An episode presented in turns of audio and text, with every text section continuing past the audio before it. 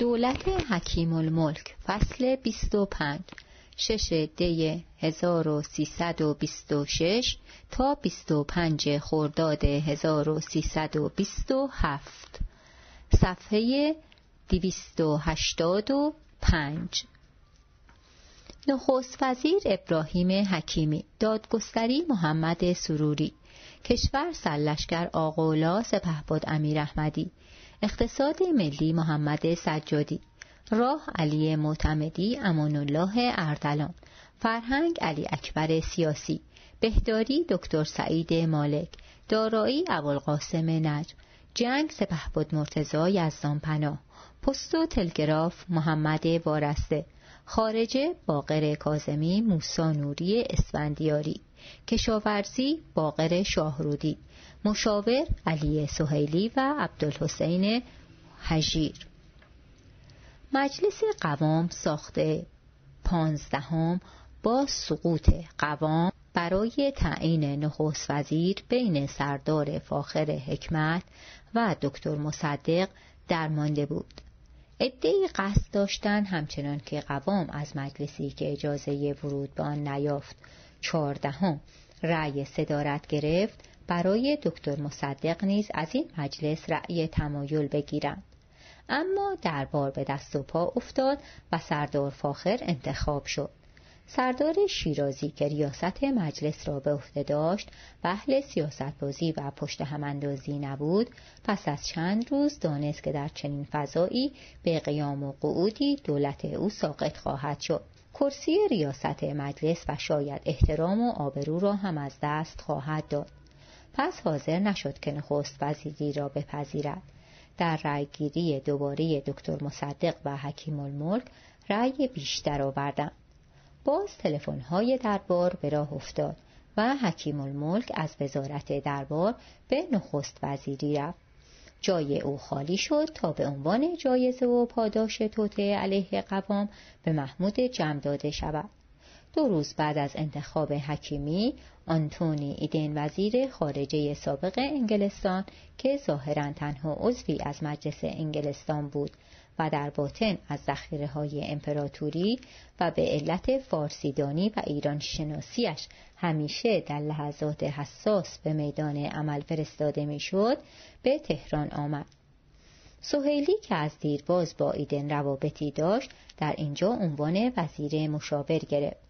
در گفتگوهای ایدن با حکیمی و سهیلی و دیگر برادران که بار دیگر کارها را در دست گرفته بودند برنامه جامعه امریکا زدایی به تصویب رسید و حکیم الملک با همان آرامش همیشگی از چند روز بعد آن را به اجرا گذاشت. بانکداران انگلیسی به جای بانک عمران بینالمللی امریکا گذاشته شدند. تا دولت برای 250 میلیون دلاری که قرار بود برای اجرای برنامه هفت ساله عمرانی هزینه کند ناگزیر به دیوزگی از بانک های امریکا نباشد. با رفتن آنتونی ایدن عبدالرضا برادر شاه در رأس سازمان برنامه‌ای که قوام و دوستان امریکاییش پیریخته بودند قرار گرفت. و از شرکت موریس نوتسن امریکایی هم که برای مشاوره در مورد طرحهای عمرانی فراخوانده شده بود خلعیت شد. این شرکت و شرکت مشاورین ماوراء بهار از سوی بانک عمران بین الملل معرفی شده بودند تا اول آنها طرحهای عمرانی ایران را بررسی کنند و اگر مناسب تشخیص دادند بانک اعتبار هنگفتی را که قوام طلب می کرد در اختیار برنامه عمرانی هفت ساله قرار بدهد. حضور عبدالرضا پهلوی به عنوان گرداننده سازمان برنامه به دربار و هم انگلستان فرصت می‌داد تا برنامه های تصویب شده را سبک و سنگین کنند و با مصالح خود تطبیق دهند. سوی دیگر برنامه امریکا زدایی را رزمارا عهدهدار شد که در مقام ریاست ستاد ارتش به سرعت به طرف مقامهای سیاسی تر و مهمتر میتاخت. تا اینجا یک بار به قوام بد عهدی کرده بود و مانعی نمی‌دید که چندی هم در ظاهر با امریکایی ها کلنجار برود. او بی آنکه لطمه به اعتبارات و وام های نظامی امریکا به ایران بخورد شوارتسکوف را از ریاست ژاندارمری برداشت و چند مستشار عالی رتبه نظامی امریکا را مرخص کرد. تخم مرغهایی که قوام در سبد امریکایی ها گذاشته بود یکی یکی برداشته می‌شد تا دوباره در سبد انگلستان قرار گیرد. بعد از امریکا زدایی در دستگاه های اجرایی به اشاره دربار حکیمی به انتقام گیری از قوام السلطنه مشغول شد و محمد سروری وزیر دادگستری کابینه لایحه‌ای برای مصادره اموال قوام به جرم اختلاس و سوء استفاده از مقام تهیه کرد و به مجلس برد.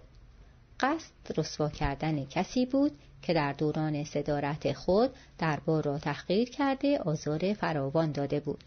مطبوعات وابسته که تا دیروز با چاپ های بزرگ رنگی جناب اشرف او را به عنوان پیشوا می ستودند و از بخشش های گشا دستانه او بهرهمند می شدند یک باره از آمار و ارقامی پرده برداشتند که از درآمدهای نجومی حزب دموکرات و پیشوا حکایت می کرد. اتهامات فساد مالی مزفر فیروز دشمن قسم خورده دربار و بسیاری از سرمایهدارانی را که توسط قوام به مجلس راه یافته بودند در بر می گرفت. لایحه در مجلس مطرح شد و به کمیسیون ها رفت. قوام از اروپا به تهران برگشت و در قصر خود جا گرفت و از دور به تماشا نشست. در کمیسیون رسیدگی به لایحه مصادره اموال قوام جنگ بین درباریان و وفاداران به قوام در گرفت. حسین مکی و مهندس رضوی بیطرفی پیشه کردند کار به بنبست کشید غلام رضا فولادوند مأموریت یافت تا از قوام سوال کند که میلیون ها ریالی که از راه بخشیدن حواله لاستیک و پارچه و قند و شکر یا از طرق دیگر در صندوق حزب دموکرات جمع شده به چه مصرفی رسیده است؟ قوام توسط فولادوند برای مجلسیان قد ناشناس و درباریان پیغام فرستاد که آنها خرج شد تا افرادی خریداری شوند و قائله آذربایجان پایان بگیرد. فهرست این افراد نزد من محفوظ است تا اوضاع مملکت اجازه دهد و افشا کنم. قوام با این پیغام به یاد مجلسیان آورد که هنوز امکان صدارت دوباره اش وجود دارد. او می‌دانست که شاه قصد دارد او را رسوا کرده و مجالی فراهم آورد تا تاریخ نویسان درباری در کتب درسی و دیگر منابع تاریخی بنویسند که ختم قائله آذربایجان به دست شاه و تنها شاه صورت پذیرفته است. واقعیت هم این بود که از آن میلیون ها ریال چیزی در حساب حزب دموکرات باقی نمانده بود. قوام که خود ثروت بیکرانی داشت از آن حساب برداشتی نکرده بود و همه صرف انتخاب نمایندگانی شده بود که در مجلس بودند و به مصرف خریدن افرادی در رهبری فرقه دموکرات آذربایجان رسیده بود. مجلسیان با وجود آنکه قبلا در مورد قوام ناسپاسی کرده بودند این بار نتوانستند آنطور که در بار می‌خواست عمل کنند. لایحه دولت در مورد تعقیب قوام در مجلس رد شد. در این فاصله رهبران تازه حزب توده به تشکیلات حزب جانی داده دوباره با پروا داشتن. میتینگ ها و جلسات و انتشار روزنامه ها خودی می نمودند. کنگره دوم به ظاهر آن حزب را از آثار گذشته پاک کرد. از سوی دیگر بعضی شیطنت های پشت پرده در جریان بود. باند کیانوری روز به روز که اختیار سازمان وسیع نظامی حزب را در دست داشت توانسته بود با سلشتر رزمارا رئیس ستاد ارتش که خیالات بزرگی در سر داشت ارتباطی برقرار کند. اولین نتیجه این کار قتل محمد مسعود بود که می‌رفت تا ارتباط رزمارا و حزب توده را فاش سازد. سلول مرگ محمد مسعود را کشت. روزنامه های تابعش فضا را برای پخش شایعه مربوط به قتل او توسط عوامل دربار آماده کردند. از سوی دیگر حزب توده با حمایت از تشکیل جبهه مطبوعات ضد دیکتاتوری گامی در جهت آشتی با نیروهای آزادی خواه برداشت و این در زمانی بود که دولت حکیمی با تنظیم قانون مطبوعات برای ایجاد فضای اختناق و پایان دادن به آزادی بیانی که پس از سقوط رضا شاه به دست آمده بود میکوشید اعلام حکومت نظامی در مازندران و تهیه لیست چند هزار نفری از کسانی که باید دستگیر می شدند و تجهیز رکن دوم ارتش و اداره سیاسی شهربانی از جمله اقداماتی بود که در این زمینه انجام شد. شاه که پس از مشورت با ایدن با تصویب برادران ماسونی قصد داشت حضور خود را در صحنه رسمیت دهد در فکر تشکیل مجلس سنا بود که در قانون اساسی پیش بینی شده بود و همواره به علت مخالفت آزادی خواهان تأسیس آن به عقب می افتاد. این کار از نظر مشاوران درباری گام اول در سری تغییراتی تلقی می شد که باید در پایان خود محمد رضا پهلوی را به رضا شاه تبدیل کند. بهشت ماه در همان روزهایی که سفر قریب الوقوع شاه به لندن اعلام شد حکیمی لایحه‌ای تشکیل مجلس سنا را به مجلس برد اما اصل قضیه باقی ماند برای زمانی که شاه در لندن با رهبران انگلیس گفتگو کند. بهار 1327 بود. دولت در کار روبیدن تهمانده آثار فرقه آذربایجان و سیاست های قوام موفق می نمود که باز کشمکش های آن سوی دریاها در سیاست داخلی باستاب یافت. کشمکش هایی که بین سرمایهداران امریکایی و استعمارگران پیشین رخ داد. انگلیس و دیگر اروپاییان میکوشیدند تا از ورود امریکا به شکارگاه های اختصاصی خود جلوگیری کنند. با رفتن والاس مورای حامی قوام و آمدن وینکلی سفیر تازه امریکا به تهران این درگیری ها به تهران هم رسید. گهگاه در مجلس زمزمه استیفای حقوق ملت در شرکت نفت شنیده می‌شد. این سر و صداها باعث شد که حکیمی دوستانه از انگلیسی ها تقاضای بذل توجه کند گس نماینده شرکت نفت از لندن به تهران آمد. حکیمی تصور می کرد با رسیدن او همه مسائل حل می شود ولی نشد. شرکت نفت حاضر به دادن هیچ گونه امتیازی به ایران نبود. تنها می گفت اگر دولت پول لازم دارد مساعده حاضر است. خشکی این انگلیسی دولت را در وضع مشکلی قرار داد. او رفت و مجلس گریبان حکیمی را گرفت. از آن سو شاه در آستانه سفر لندن مایل نبود که در تهران سخنی علیه انگلیس بر زبانها باشد. حکیمی استعفا داد و مثل همیشه آرام رفت تا هژیر که دربار و انگلیس آماده اش کرده بود بر جای او بنشیند. همین روزها جهان درگیر مسائلی اساسی بود. ترور گاندی هند را یکباره به هم ریخته تشکیل رسمی دولت اسرائیل سراسر خاور میانه را متشنج کرده بود. فاروق از انگلیس بریده به امریکا دل بسته می‌رفت تا نخستین قربانی درگیری های انگلیس و امریکا باشد. فصل 26 دولت هژیر 27 خرداد تا 25 آبان 1327 صفحه 291 نخست وزیر عبدالحسین هژیر. دادگستری محمد علی نظام مافی عباس گلشاییان. کشور خلیل فهیمی نخست وزیر. دارایی امان الله اردلان محمد علی وارسته. خارجه موسا نوری اسفندیاری. پست و تلگراف نادر آراسته. فرهنگ دکتر اقبال. کشاورزی جواد بوشهری فخرالدین شادمان. بهداری دکتر عباس ادهم. جنگ سپهبد امیر احمدی. اقتصاد ملی فخرالدین شادمان آقاخان اشرفی.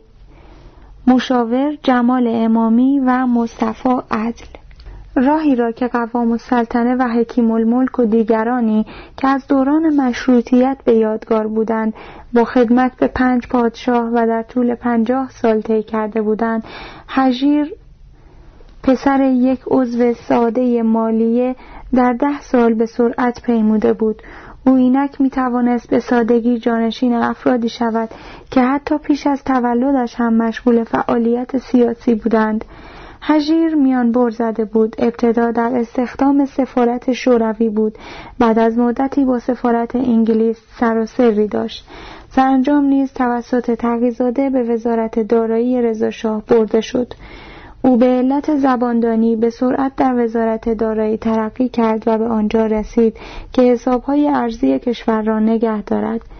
حسابی که بعدها همه سرگردان بودند که پنجاه میلیون لیره موجودی آن به چه مصرفی رسیده است. با سقوط رضاشاه نیاز دربار به او بیشتر شد به طوری که در کابینه های سهیلی قوام ساعد حکیمی نماینده دربار بود.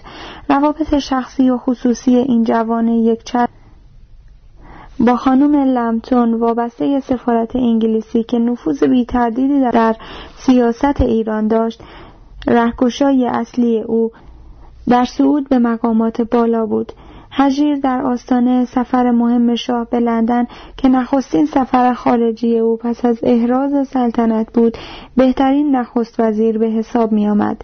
هجیر تنها کسی بود که از حسابهای رضاشاه در بانکهای خارج خبر داشت.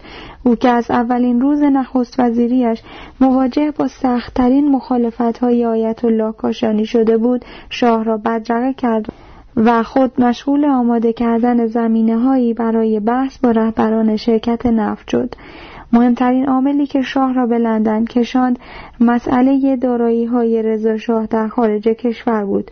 او پس از دیداری به بهانه المپیک از لندن و شرکت در میهمانی های درباری و گفتگو با رهبران دولت کارگری انگلیس و حل مسئله تقسیم دارایی های رضا شاه با بانکداران انگلیسی به ژنو رفت تا با بانکداران مقصد و استفاده جوی سوئیسی هم. مسائلش را حل کند. یک زاویه این سفر تفریحی هم رازی بود که ایدن در بازگشت از تهران برای همه اشراف انگلیسی باز گفت به سفارش او لردها و سرهای انگلیسی دختران جوان خود را آراسته بودند و هر شب شاه 29 ساله به مهمانی های دعوت می‌شد که قصد آنها انتخاب یک ملکه انگلیسی برای ایران بود. در این دیدارها انگلیسیان به شاه در مورد تغییر در بعضی اصول قانون اساسی و گرفتن اختیارات بیشتر روی خوش نشان دادند. تا شاه از دیدار لندن و ژنو به تهران برگردد گروه مشاوران اروپایی که هژیر آنها را برای فهرست کردن خواستهای قانونی ایران از شرکت نفت استخدام کرده بود کار خود را پایان دادند. حالا دولت می توانست از شرکت نفت بخواهد که بار دیگر گس را به تهران بفرستد. مدیر انگلیسی در تهران وقتی فهرست بلند بالای درخواستهایی را دید که ژیدل فرانسوی با کمک کارشناسان ایرانی تهیه کرده بود فریادش بلند شد. انگلیسی ها از هژیر و شاه پس از آن پذیرایی های لندن انتظار چنین برخوردی نداشتند. استدلال های هژیر که مخالفت های جدی کاشانی و مصدق اوجگیری احساسات عمومی علیه قارت های شرکت نفت و غیره را به آنها یادآور می‌شد نشنیده ماند. گس بار دیگر بیان که مذاکرات به نتیجه برسد رفت. با رسیدن او به لندن اعتماد انگلیسی ها به هژیر هم پایان یافت. در پنج ماه صدارت هژیر آیت الله کاشانی که حکیمی برای دادن امتیازی به مردم او را از تبعید یک ساله به تهران بازگردانده بود فعالیت گسترده‌ای در جلب توده ها داشت. او مجمع مسلمانان مجاهد را تشکیل داده بود. مصدق نیز وارد میدان شد. در نخستین میتینگ مجاهدان مسلمان نواب صفوی علیه حکومت هجیر فریاد برآورد. مردم با الله اکبر پاسخ دادند. تیراندازی مأموران شهربانی مشکلی را حل نکرد بلکه بر شور مردم افزود. آیت الله کاشانی برای نخستین بار مراسم مذهبی را با سیاست آمیخت. نماز عید فطر و عید قربان فرصتهای مناسبی برای به حرکت درآوردن توده ها در اختیار او گذاشت. دولت سر کرد از تاکید مجاهدین مسلمان بر رعایت شعائر اسلامی از جمله مبارزه با بیهجابی حربه ای علیه آنها بسازد که ناموفق ماند. در این زمان اجتماعاتی که نواب صفوی برای اعتراض علیه انگلستان در مورد تاثیر دولت اسرائیل برپا کرد و آیت الله کاشانی در آن شرکت داشت هزاران نفر را گرد آورد که پنج هزار نفر آنها برای اعزام به فلسطین و جنگیدن با صهیونیست ها نام نویسی کردند. نواب صفوی که اولین دفعه نام او در نخستین روزهای دولت قوام با کشتن احمد کسرایی بر سر زبانها افتاد در این صحنه درخشش تازه یافت. این تظاهرات انگلیس را به وحشت انداخت. آنها در جستجوی راه حلی بودند که خبر رادیو لندن تهران را تکان داد. بی بی سی فاش کرد که وزیر خارجه هژیر برای گفتگو بیرامون تشکیل مجلس مؤسسان و برنامه عمرانی هفت ساله به لندن رفته است. فردای آن روز وقتی آیت الله کاشانی و دیگران خود را آماده می کردند تا مردم را از این توطعه باخبر کنند هژیر به اشاره انگلیسی ها داد تا دولت بعدی با فرصت کافی بتواند اوضاع را مطابق برنامه مهار کند. کسی تصور نمی کرد که هژیر که آن همه با انگلیسیان نزدیک بود به این زودی سقوط کند. شاه که از شهریور بیست فروغی حکیم الملک و جمع را به پاداش فعالیتهایشان در دولت پس از نخست وزیری به وزارت دربار منصوب کرده بود جمع را به ایتالیا فرستاد تا بتواند پاداش هژیر را به او بدهد. در این حال هژیر که در سخندانی و پشت هماندازی استاد بود بهتر از جمع پیرمرد می‌توانست دربار را در چنین دوران خطرناکی اداره کند. دولت ساعد 27 آذر 1327 تا 2 فروردین 1329 صفحه 297 نخست وزیر محمد ساعد مراقعی دادگستری محسن صدر محمد سجادی. بهداری دکتر امیر اعلم دکتر منوچهر اقبال دکتر عباس عتم خارجه علی اصغر حکمت. جنگ سپهبد امیر احمدی. فرهنگ محمد سجادی عبدالحمید زنگنه دارایی عباسقلی گلشاییان پست و تلگراف نادر آراسته اقتصاد ملی آقاخان اشرفی راه محمد سجادی نادر آراسته حمید سیاه کشاورزی احمد مقبل کشور نخست وزیر دکتر اقبال. مشاور جمال امامی تاهری یزدی مصطفی عدل ابراهیم فهیمی. ساعد آذربایجانی به ظاهر ساده ای که من بود داستانهایی درباره سادگی و سادلوهیش بر سر زبانها باشد پس از سالها خدمت در های خارج از کشور وقتی به توصیه روزها برای قبول باجخواهی نفتی آنها بر سر کار آمد و آن جواب تند را به کافتارادزه داد از چشم تودهی ها افتاد و دشمن شماره یک آزادی لقب گرفت.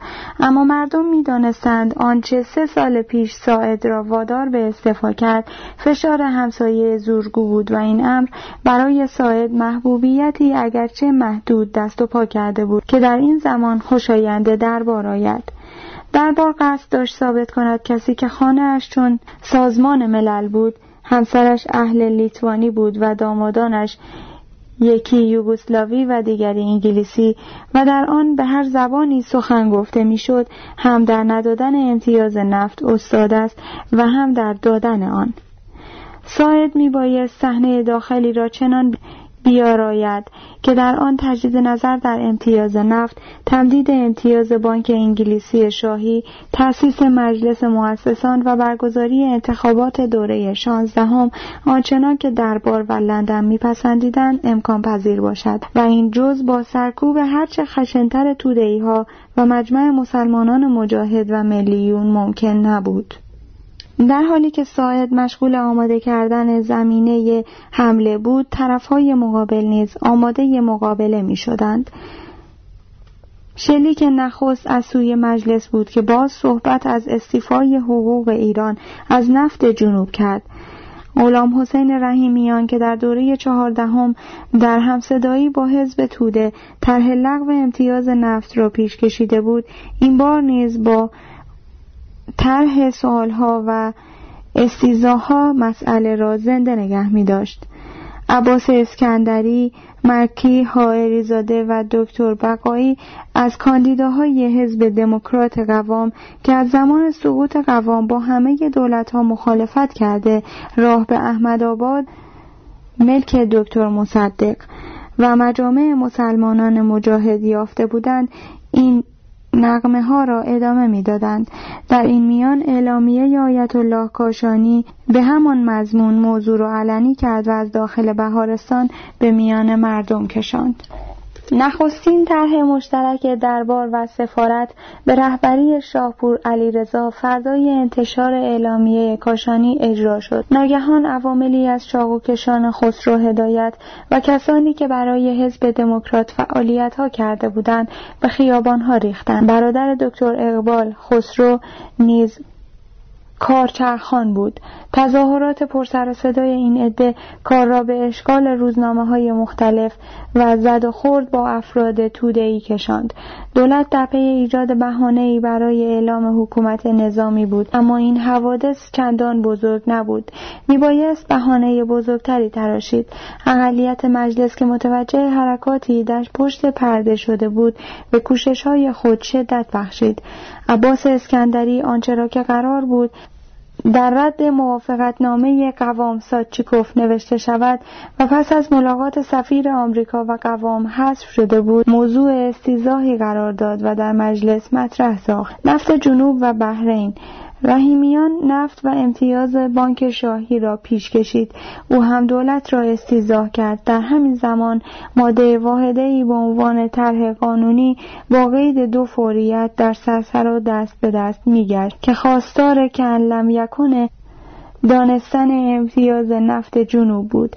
این طرح فقط یازده امضا پیدا کرد اما با انتشار اعلامیه‌ای به همین مضمون از سوی آیت الله کاشانی مردم با شعار نفت خون ملت است در خیابانها به راه افتادند. در چنین فضایی ناگهان صدای شلیک گلوله در دانشگاه تهران پیچید. روز پانزده بهمن سالگرد افتتاح دانشگاه تهران بود. شاه که به اسب سواری رفته بود ظهر به تهران برگشت تا در مراسم بعد از ظهر دانشگاه تهران حاضر باشد. آنجا ناصر فخرایی با کارت روزنامه پرچم اسلام و با اجازه ای که همان روز از سوی ستاد ارتش صادر شده بود پنج گلوله به سوی شاه انداخت که یکی از آنها لب او را اندک خراشی داد.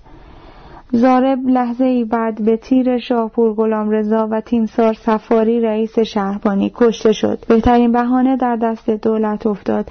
اردوی ارتجا به حرکت درآمد. اعلام حکومت نظامی تیراندازی های بیهوده شبانه گشت زنی های هر روزه دستگیری افراد مزنون خیابان فضای روب و وحشت پلیسی بر همه جا حاکم کرد. آیت الله کاشانی شبانه دستگیر و به فلک الافلاک فرستاده شد. فداییان اسلام و رهبران مجمع مسلمانان مجاهد نیز استیزاها به دستور دولت پس گرفته شد. دکتر اقبال در مقام کفیل وزارت کشور لایحه‌ای به مجلس برده که با تصویب آن حزب توده غیرقانونی شد.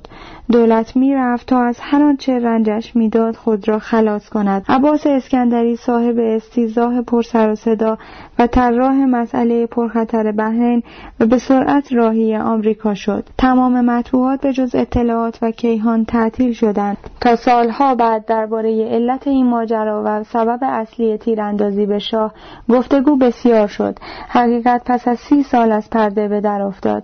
سلول مرگ حزب توده در ارتباط با رزمارا که خیال کودتا در سر داشت و طراح اصلی بود. تودهی ها می دیدند که فضا آماده سرکوبی آنها می شود قصد پیش دستی داشتند اما رزمارا در این حادثه و نتیجه دیگری را جستجو می کرد او هنگام حادثه در محل ستاد خود آماده و گوش به زنگ مانده بسیاری از دستیاران خود را به محل حادثه فرستاده بود. چنین پیداست که اگر شاهپور غلام رضا و سفاری از ترس دست به اسلحه نمی بردن نمایندگان رزما را آماده بودند تا فخرارایی را خاموش کنند. در فضای خفقانی که ایجاد شده بود دولت چنان احساس آرامش کرد که آیت الله کاشانی را از حبس به درآورده به لبنان تبعید کرد. اقلیت مجلس که به سه تن کاهش یافته بود ساکت شد. دولت و دربار در نخستین بهره برداری از حادثه پانزده بهمن تشکیل مجلس مؤسسان را پیش کشید. مجلس مؤسسان دستوری به شاه اجازه انحلال مجلس شورا و سنا داد. بر اساس تصمیمات این مجلس برای تغییرات بعدی در قانون اساسی تصویب مجلسیان کافی بود. گس چند روز پس از حادثه پانزده بهمن وارد تهران شد و در فضای مناسبی که حکومت نظامی ایجاد کرده بود به مذاکره با گلشاییان مشغول شد. هیچ کس از وحشت سخنی نمی گفت در مجلس اقلیت سه نفره سر و صدایی برپا کردند. نامه دکتر مصدق و پیام آیت الله کاشانی را خواندند اما بیرون از مجلس خبری نبود. دولتی ها نشستند و برخواستند و بر پیمانی که به قرارداد گس گلشاییان معروف شد امضا نهادند. گس موفقیت در مذاکرات نو و موفقیت در تشکیل مجلس مؤسسان را به شاه تبریک گفت و رفت. تابستان میگذشت و چیزی به پایان دوره پانزدهم نمانده بود که گلشاییان قرارداد الحاقی را به قید دو فوریت به مجلس برد. با تمام هیاهوها و اعتراضهای اقلیت و اساس قرار قبلی ساعد و سردار فاخر حکمت فوریت ها پذیرفته شد. اما هنگام طرح لایحه مجلسیان حسین مکی را دیدند که از پیش در مجلس خوابیده و نام خود را در اول تابلو به عنوان مخالف نوشته بود. امری که کسی تصورش را نمی‌کرد اتفاق افتاد. مکی توانست با نطقی که چند روز و چند شب مهندس حسیبی و گروهی از آزادی خواهان و متخصصان در حزب ایران دست در کار تهیهش بودند آنقدر وقت مجلس را بگیرد که عمر قانونی دوره پانزدهم پایان یابد. قرارداد به تصویب نرسیده ماند شاه که با مجلس مؤسسان به یک برد رسیده بود اینجا در برابر حامیان خود مجبور بود که این شکست را بپذیرد. در مقابل به سرعت فرمان انتخابات صادر شد. هجیر در وزارت دربار و دکتر اقبال به عنوان وزیر کشور معمور بودند تا انتخابات را به ترتیبی برگزار بکنند که مخالفان قرارداد به مجلس راه نبرند. در این فاصله دکتر مزفر بقایی به بهانه مقالاتی که در روزنامه شاهد نوشته بود در دادگاه نظامی به یک سال حبس محکوم شد. اقلیت مجلس پانزدهم که خود را بیار و یاور می‌دیدند اصولی دکتر مصدق را به صحنه کشاندند. ماشین توطعه به هدایت هجیر و دکتر اقبال چنان در حرکت بود. چنان بیپروا صندوق عوض می کرد رأی می ساخت رأی می خرید که همگان پیش بینی می کردن مجلس شانزدهم به مراتب یک دستتر و مطیعتر از مجالس چهاردهم و پانزدهم خواهد بود. مصدق برای نجات انتخابات در دربار متحسن شد. از مبارزه آرام او نتیجه به دست نیامد اما در همانجا هسته مرکزی جبهه ملی تشکیل گشت. متحسنین عبارت بودند از مصدق سنجابی، مکی، امیر علایی، یوسف مشار، شایگان، نریمان، کاویانی، بقایی، آزاد، هایریزاده، عباس خلیلی، امیدی نوری، حسین فاطمی، جلالی ناینی، احمد ملکی، ارسلان خلعتبری، زیرکزاده و جعفر قروی ناگهان در میان آن آشوب تقلب ها و صندوق سازی ها صدای تیری بلند شد.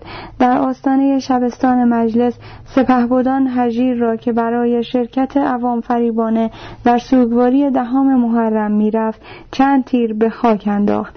این بار گلوله ها موثر بود. سید حسین امامی از یاران نواب صفوی و از گردانندگان اصلی مسلمانان مجاهد با شلیک گلوله هایش فریاد الله اکبر سر داد. نفس در سینه ها حبس شد. پنج روز پس از قتل هجیر شاه در یک اقدام عجولانه سید حسین امامی را تیرباران کرد و خود دو سه روز بعد سوار بر هواپیمایی که ترومن برای او فرستاده بود راهی آمریکا شد. ترومن روز پیش از قتل هجیر برای بار دوم به ریاست جمهوری آمریکا برگزیده شده بود. در این هنگام حزب توده منحل بود. از یازده نفر عضو هیئت اجرایی شش تن در زندان بودند. یزدی، بغراتی، قاسمی، کیانوری، جودت و علوی. سه تن به خارج گریخته بودند.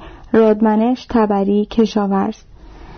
فروتن و بهرامی نیز در تهران مخفی و مشغول کوشش برای نجات باقی مانده حزب. شاه در زمانی به آمریکا می‌رفت که صاحبان کسب و کار بزرگ از او گله ها داشتند.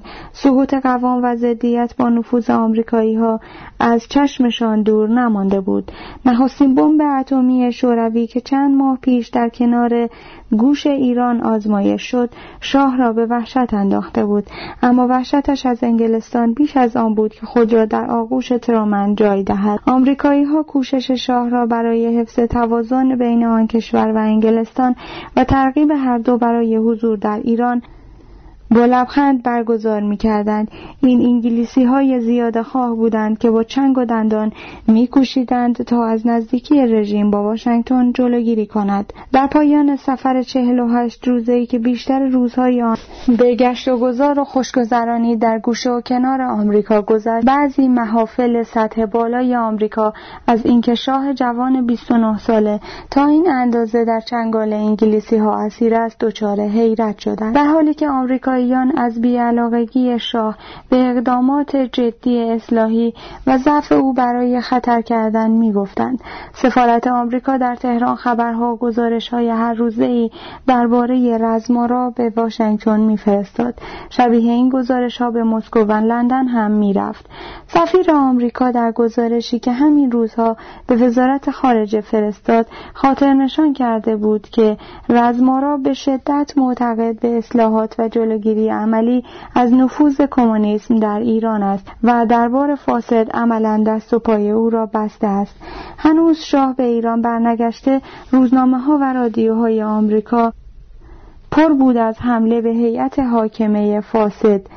رشوه خار مخالف با اصلاحات فئودال پرست ایران. سال 1328 به پایان خود نزدیک می‌شد. دولت ساعد درگیر مسئله نفت به بنبست رسیده بود. سقوط دولت ساعد در زمانی رخ داد که جهان پنج سال پس از پایان جنگ جهانی بار دیگر به دو قطب متخاصم تقسیم شده بود. ایجاد اتحاد اقتصادی بلوک شرق اروپاییان غربی را به واکنش واداشت. آنها بازار مشترک اروپا را پی ریختند.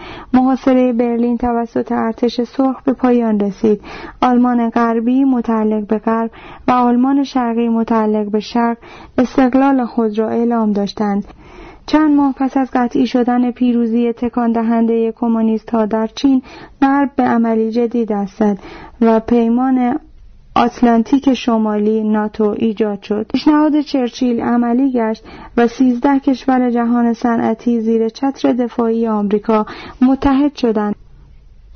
اما پیروزی ماوتسدون و فرار چیانکایچک و قرار گرفتن پرجمعیت ترین کشور جهان در سهم مسکو از حوادثی نبود که از آن آسان به توان گذشت. با این تقسیم بندی ها جهان در آستانه جنگی دیگر قرار می گرفت که نخستین شعله آن در کره که دو قدرت غرب و شرق بر سر آن نمی جنگیدند زبانه کشید. این نخستین تجربه از سلسله حوادثی بود که بعدها بر سر کشورهای کوچک آمد. مردمی با تمایلات مختلف در داخل مرزی به جان هم افتادند. به زودی مسکو پشت این قرار گرفت و غرب پشت آن دیگری. قدرت های بزرگ قدرت طلبی خود را با ایجاد جنگ بین هموطنان متجلی می ساختند در چنین احوالی جدال های داخل اردوگاه غرب موقتا کنار گذاشته شد. در ایران گلوله هایی که هجیر را به خاک انداخت دولت ساعد را هم سرنگون کرد. پس از چند برد پیاپی لندن میبایست این بار آمریکا را هم در برد خود سهیم کند.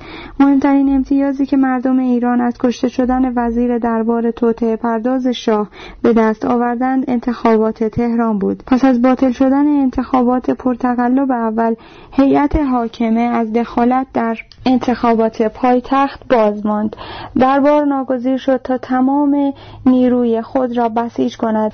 و با خریدن رأی و نه عوض کردن صندوق ها یکی دو تن از یاران خود را در لیست انتخاب شدگان جا دهد. آخرین خدمتی که دولت ساعد به دربار کرد افتتاح مجلس سنا بود. اولین دوره این مجلس با حضور نخست وزیران وزیران و رجال سالخورده سابق شکل گرفت و سرلشکر زاهدی رئیس شهربانی اوضاع را آرام نگه دارد. آخرین خدمتی که دولت ساید به دربار کرد افتتاح مجلس سنا بود. اولین دوره این مجلس با حضور نخست وزیران وزیران و رجال سالخورده سابق شکل گرفت. دوره این مجلس شش سال قرار شده بود و میبایست نیمی از سناتورها در انتخاباتی دو درجه ای برگزیده شوند و نیمه دیگر با فرمان شاه. افتتاح مجلس سنا در زمانی که آزادی انتخابات تهران امتیازی بود که به آمریکاییان داده شده بود رشوه بود به طرفداران سیاست انگلستان. فصل 29 دولت منصور الملک چهارده فروردین تا شش تیر 1329 صفحه 305 نخست وزیر علی منصور. دادگستری علی هیئت. جنگ سپهبد مرتضی یزدان پناه. کشور ابراهیم زند امان الله اردلان. فرهنگ مسعود کیهان. کار محمد نخعی. راه دکتر منوچهر اقبال. بهداری محمد علی وارسته. پست و تلگراف سید جلال تهرانی. کشاورزی اسدالله علم. اقتصاد ملی علی امینی صادق وسیقی. خارجه حسین علا. دارایی نخست وزیر محمد علی وارسته. محمد سجادی. نارضایتی آمریکا از سیاست های یک طرفه حکومت ایران که در بند طرفداران انگلیسی اسیر بود دولت ساعد را ساقط کرد. با دیدار شاه از آمریکا یک بار دیگر کفه ترازوی سیاست داخلی به سود آمریکا چربید. شاه منصور الملک را از میان رجال دوله پدرش برگزید چون شهرت به نزدیکی با انگلستان نداشت و در عهد نخست وزیری او ایران اشغال شده بود و می‌شد وانمود کرد که انگلیس و شوروی از او را خواستند. دولت منصور در حقیقت فرصتی بود تا دستگاه حاکمه آمریکا طرحهای خود را برای آینده ایران تهیه و به شاه ابلاغ کند. دولت منصور میبایست شاهد بیطرف برگزاری انتخابات تهران باشد که در آن جبهه ملی پیروز می‌شد. او در یک جست مردم پسند آیت الله کاشانی را از تبعید بازگرداند و کابینه ای آمریکایی از ترکیب درباریان و کسانی که مورد تایید آمریکا بودند تشکیل داد.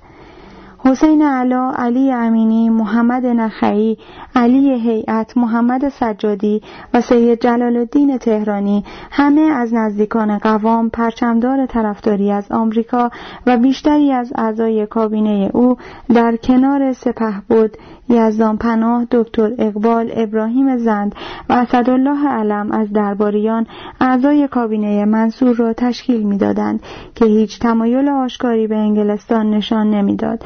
از این بابت میلیون با آن بی ارتباط نبودند انتخابات تهران هفته ای پس از انتخاب هیئت دولت پایان گرفت و به ترتیب دکتر مصدق، دکتر بقایی، حسین مکی، حائریزاده، آیت الله کاشانی، عبدالقدیر آزاد، دکتر شایگان، محمود نریمان، اللهیار صالح محمد حسیبی و دکتر سنجابی را به وکالت از تهران برگزید.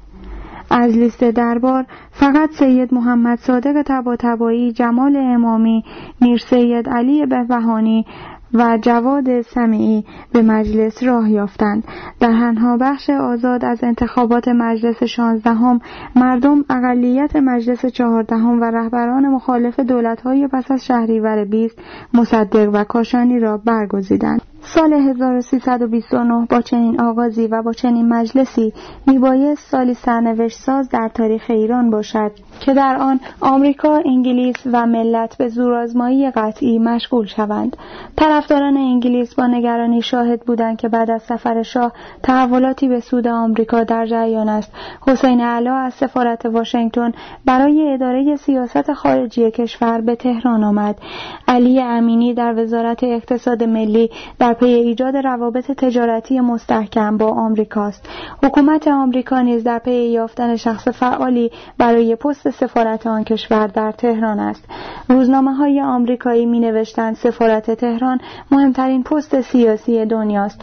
پیدا بود که در چنین فضایی قرارداد گسگلشاییان تصویب نخواهد شد. و مجموع نگرانی های انگلستان بازگشت پرشکوه آیت الله کاشانی از تبعید لبنان نیز اضافه می‌شد. مردم از او همچون یک قهرمان استقبال کردند. جبهه ملی و کاشانی در مجموع یک ترکیب ضد انگلیسی را تشکیل می‌دادند. تنها امید لندن به اکثریت شورا و سنا بود. سنا نخستین دوره خود را آغاز می‌کرد و اکثریت سناتورها از رجال قدیمی مشهور به طرفداری از انگلیس بودند. در رأس این عده تقیزاده نشست در حالی که اسناد دیگر ماسونی حکیمی در وزارت دربار بود. در چنین فضایی شاه جرأت یافت تا جنازه مومیایی شده پدرش را به وطن بازگرداند رزمارا در ترتیب مراسم تشییع جنازه از خود قدرتی نشان داد. در همان حال که رجال با راکت ها و کلاههای سیلندر دراز و بازوبندهای سیاه منتظر رسیدن جنازه مومیایی شده پدر شاه بودند و شاه خود را آماده می کرد تا با جست یک جوان پدر مرده بر آن سر بگذارد و بگرید. فداییان اسلام که با کشتن حجیر نامی از خود باقی گذاشته بودند طرح انفجار پوش مخصوص را که شاه و رجال در آن بودند آماده کرد. اما آیت الله کاشانی اجازه نداد. خرداد ماه آنچه از پیش قابل تصویر بود در مجلس رخ داد. قرارداد الحاقی نفت مطرح شد. دولت بی آنکه دفاعی از آن بکند و بی آنکه میلی به تصویب آن داشته باشد خواستار تشکیل کمیسیونی برای رسیدگی به قرارداد گسگل شاییان شد. همه می‌دانستند در کمیسیون نفت مصدق همه کار خواهد بود. چهار ماه فرصتی که آمریکاییان لازم داشتند تا طرح خود را کامل کنند رو به پایان بود و عمر دولت منصور نیست منصور الملک همچون شاه چشم به کنفرانس قاهره سپس لندن دوخته بود که در آنجا وزیران خارجه آمریکا انگلیس و فرانسه مسائل جهانی را برمی رسیدند گرچه موضوع اصلی این اجتماعات جنگ کره بود اما طرفین برای جلوگیری از تبدیل ایران به محلی دیگر برای درگیری شرق و غرب ناگزیر بودند. مسائل ایران را نیز در دستور جلسات خود قرار دهند. در کنفرانس لندن سرنوشت دیگری برای ایران رقم زده شد. طرفین آمریکا و انگلیس در مورد طرحی به توافق رسیدند. هر دو به اطمینان عواملی که در ایران داشتند کلیات را تصویب کردند و تعیین جزئیات را به سرلشکر رزمارا سپردند. تصمیم کنفرانس لندن که توسط شپرد سفیر انگلیس و کاردار سفارت بدون سفیر آمریکا به شاه ابلاغ شد. او دانست آنچه درباریان و نظامیان پیر یاران پدرش به او می‌گفتند بیپایه نبوده است. روش های رزمارا آنان را دقیقا به یاد کارهای رضاشاه در فاصله کودتای سوم اسفند تا انقراض سلطنت احمدشاه میانداخت. اشرف و شمس دارایی هایی به خارج کشور منتقل کردند. شاه که دچار وحشت شده بود به سفیر انگلستان گفت همه کس جز رزمارا شبت که معمول ابلاغ تصمیمات کنفرانس لندن بود پاسخ کرد هیچ کس جز رزمارا شاه را مشاورانش به صفحات شمال کشور کشاندند تا فرصتی پیدا شود اما آمریکا و انگلیس مصمم به نخست وزیری رزمارا او را تهدید و مجبور کردند که فرمان صدارت رزمارا را امضا کند. منصور برای آنکه استعفای خود را بنویسد نخست حکم سفارت روم را به پاداش چهار ماه مقاومت گرفت. او پیش از استعفا خبر این تحولات را به مصدق داده بود. ترکیب جبهه ملی آیت الله کاشانی. آماده مبارزه سختی شدند. شاه از بیم قدرت های خارجی نمی توانست اکثریت درباری مجلس را برای مخالفت با رزمارا آماده کند. دوران تازه او با سریا اسفندیاری خانزاده بختیاری بدترین روزهای سلطنت نه ساله اش به حساب می آمد. دربار به سختی نگران بود برای اولین بار سفیر انگلستان نه که نمی توانست با درباریان هم صدا شود بلکه خود بر نگرانی های شاه می افسود. شرایط دقیقا شبیه روزهایی بود که رضاخان از احمد شاه فرمان صدارت گرفت استدلال اینکه رزمارا افسر فوقالعاده است و بهتر است به کار ارتش بپردازد شبیه به منطقه آخرین شاه قاجار بود. وقتی که نورمان ایستاده بود تا فرمان صدارت برای سردار سپه بگیرد. حالت رزمارا. شش تیر تا 29 اسفند 1329 صفحه 311 نخست وزیر سرلشکر حاجلی رزمارا. خارجه کفیل محمود صلاحی. جنگ سرلشکر عبدالله هدایت. دارایی تقی نصر کفیل عبدالباقی شعایی غلام حسین فروهر. دادگستری محمد علی بوزری فرهنگ شمس الدین جزایری عبدالحمید زنگنه. اقتصاد ملی مرتزا آزموده عبدالله دفتری. راه کفیل جعفر شریف امامی. بهداری دکتر جهانشاه صالح. پست و تلگراف کفیل امیر قاسم اشراقی. کار محمد نخعی غلام حسین فروهر اسدالله علم. کشاورزی ابراهیم مهدوی. کشور نخست وزیر امان الله اردلان. مشاور خلیل فهیمی. معاون علی نصر. شاه که در بازگشت از سفر لندن گفته بود در این کشور باید به یک تحولی که از بالا شروع شود دست بزنیم.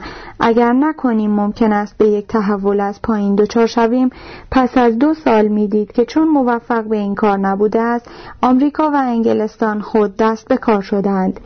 این بار پس از سفر او به آمریکا همین سخنان از زبان روزنامه های آمریکایی به گوش او می رسید. فساد دستگاه حاکمه و نارضایتی عمومی چیزی نبود که از چشم سفارت های انگلیس و آمریکا به دور بماند. هر کدام نسخه ای مخصوص به خود داشتند تا هرچه زودتر جلو انقلابی را که بالمعال کمونیست ها از آن بهره ور می شدند بگیرند. هر دو قدرت به آنجا رسیده بودند که رزمارا نجات دهنده ایران از خطر کمونیسم است.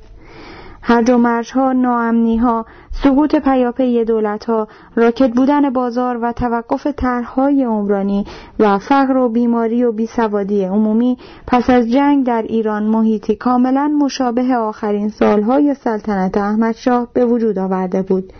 و در آن سالها نیز تحریک خارجیان آزادی را با هرج و مرج توام کرده بود و زمینه مساعد برای رشد دیکتاتوری که اصلاحات در سر داشت فراهم آورده بود.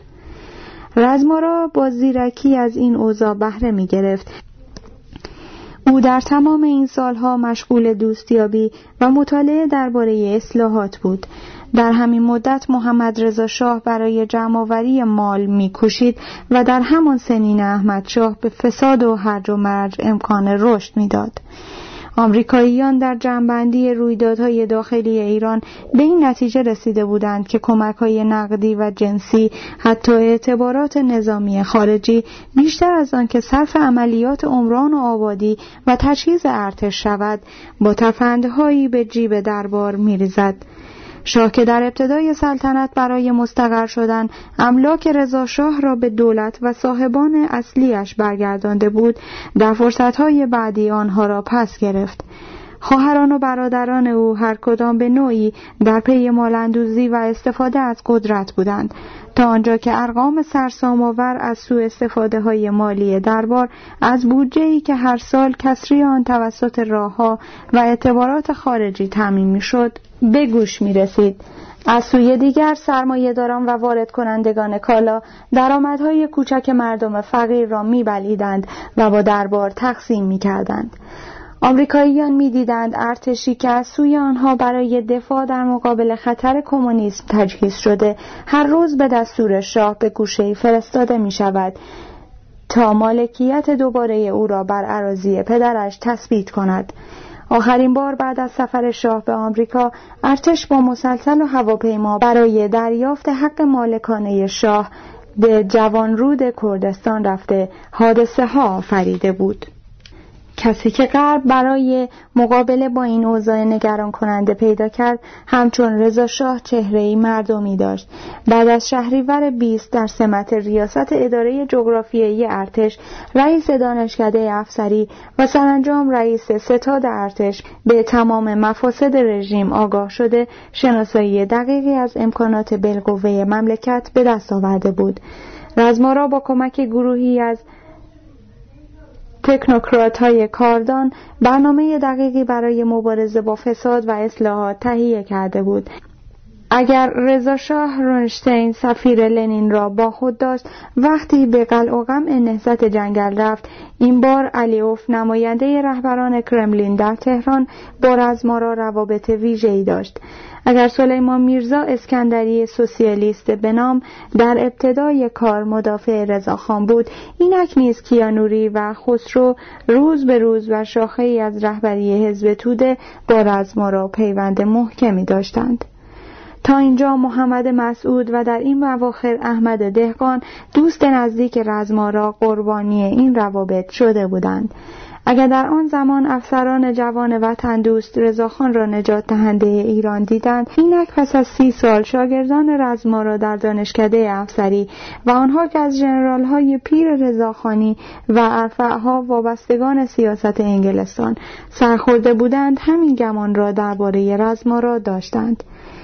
او در محافل سیاسی و مجلس و حتی دربار نیز مدافعان جدی داشت.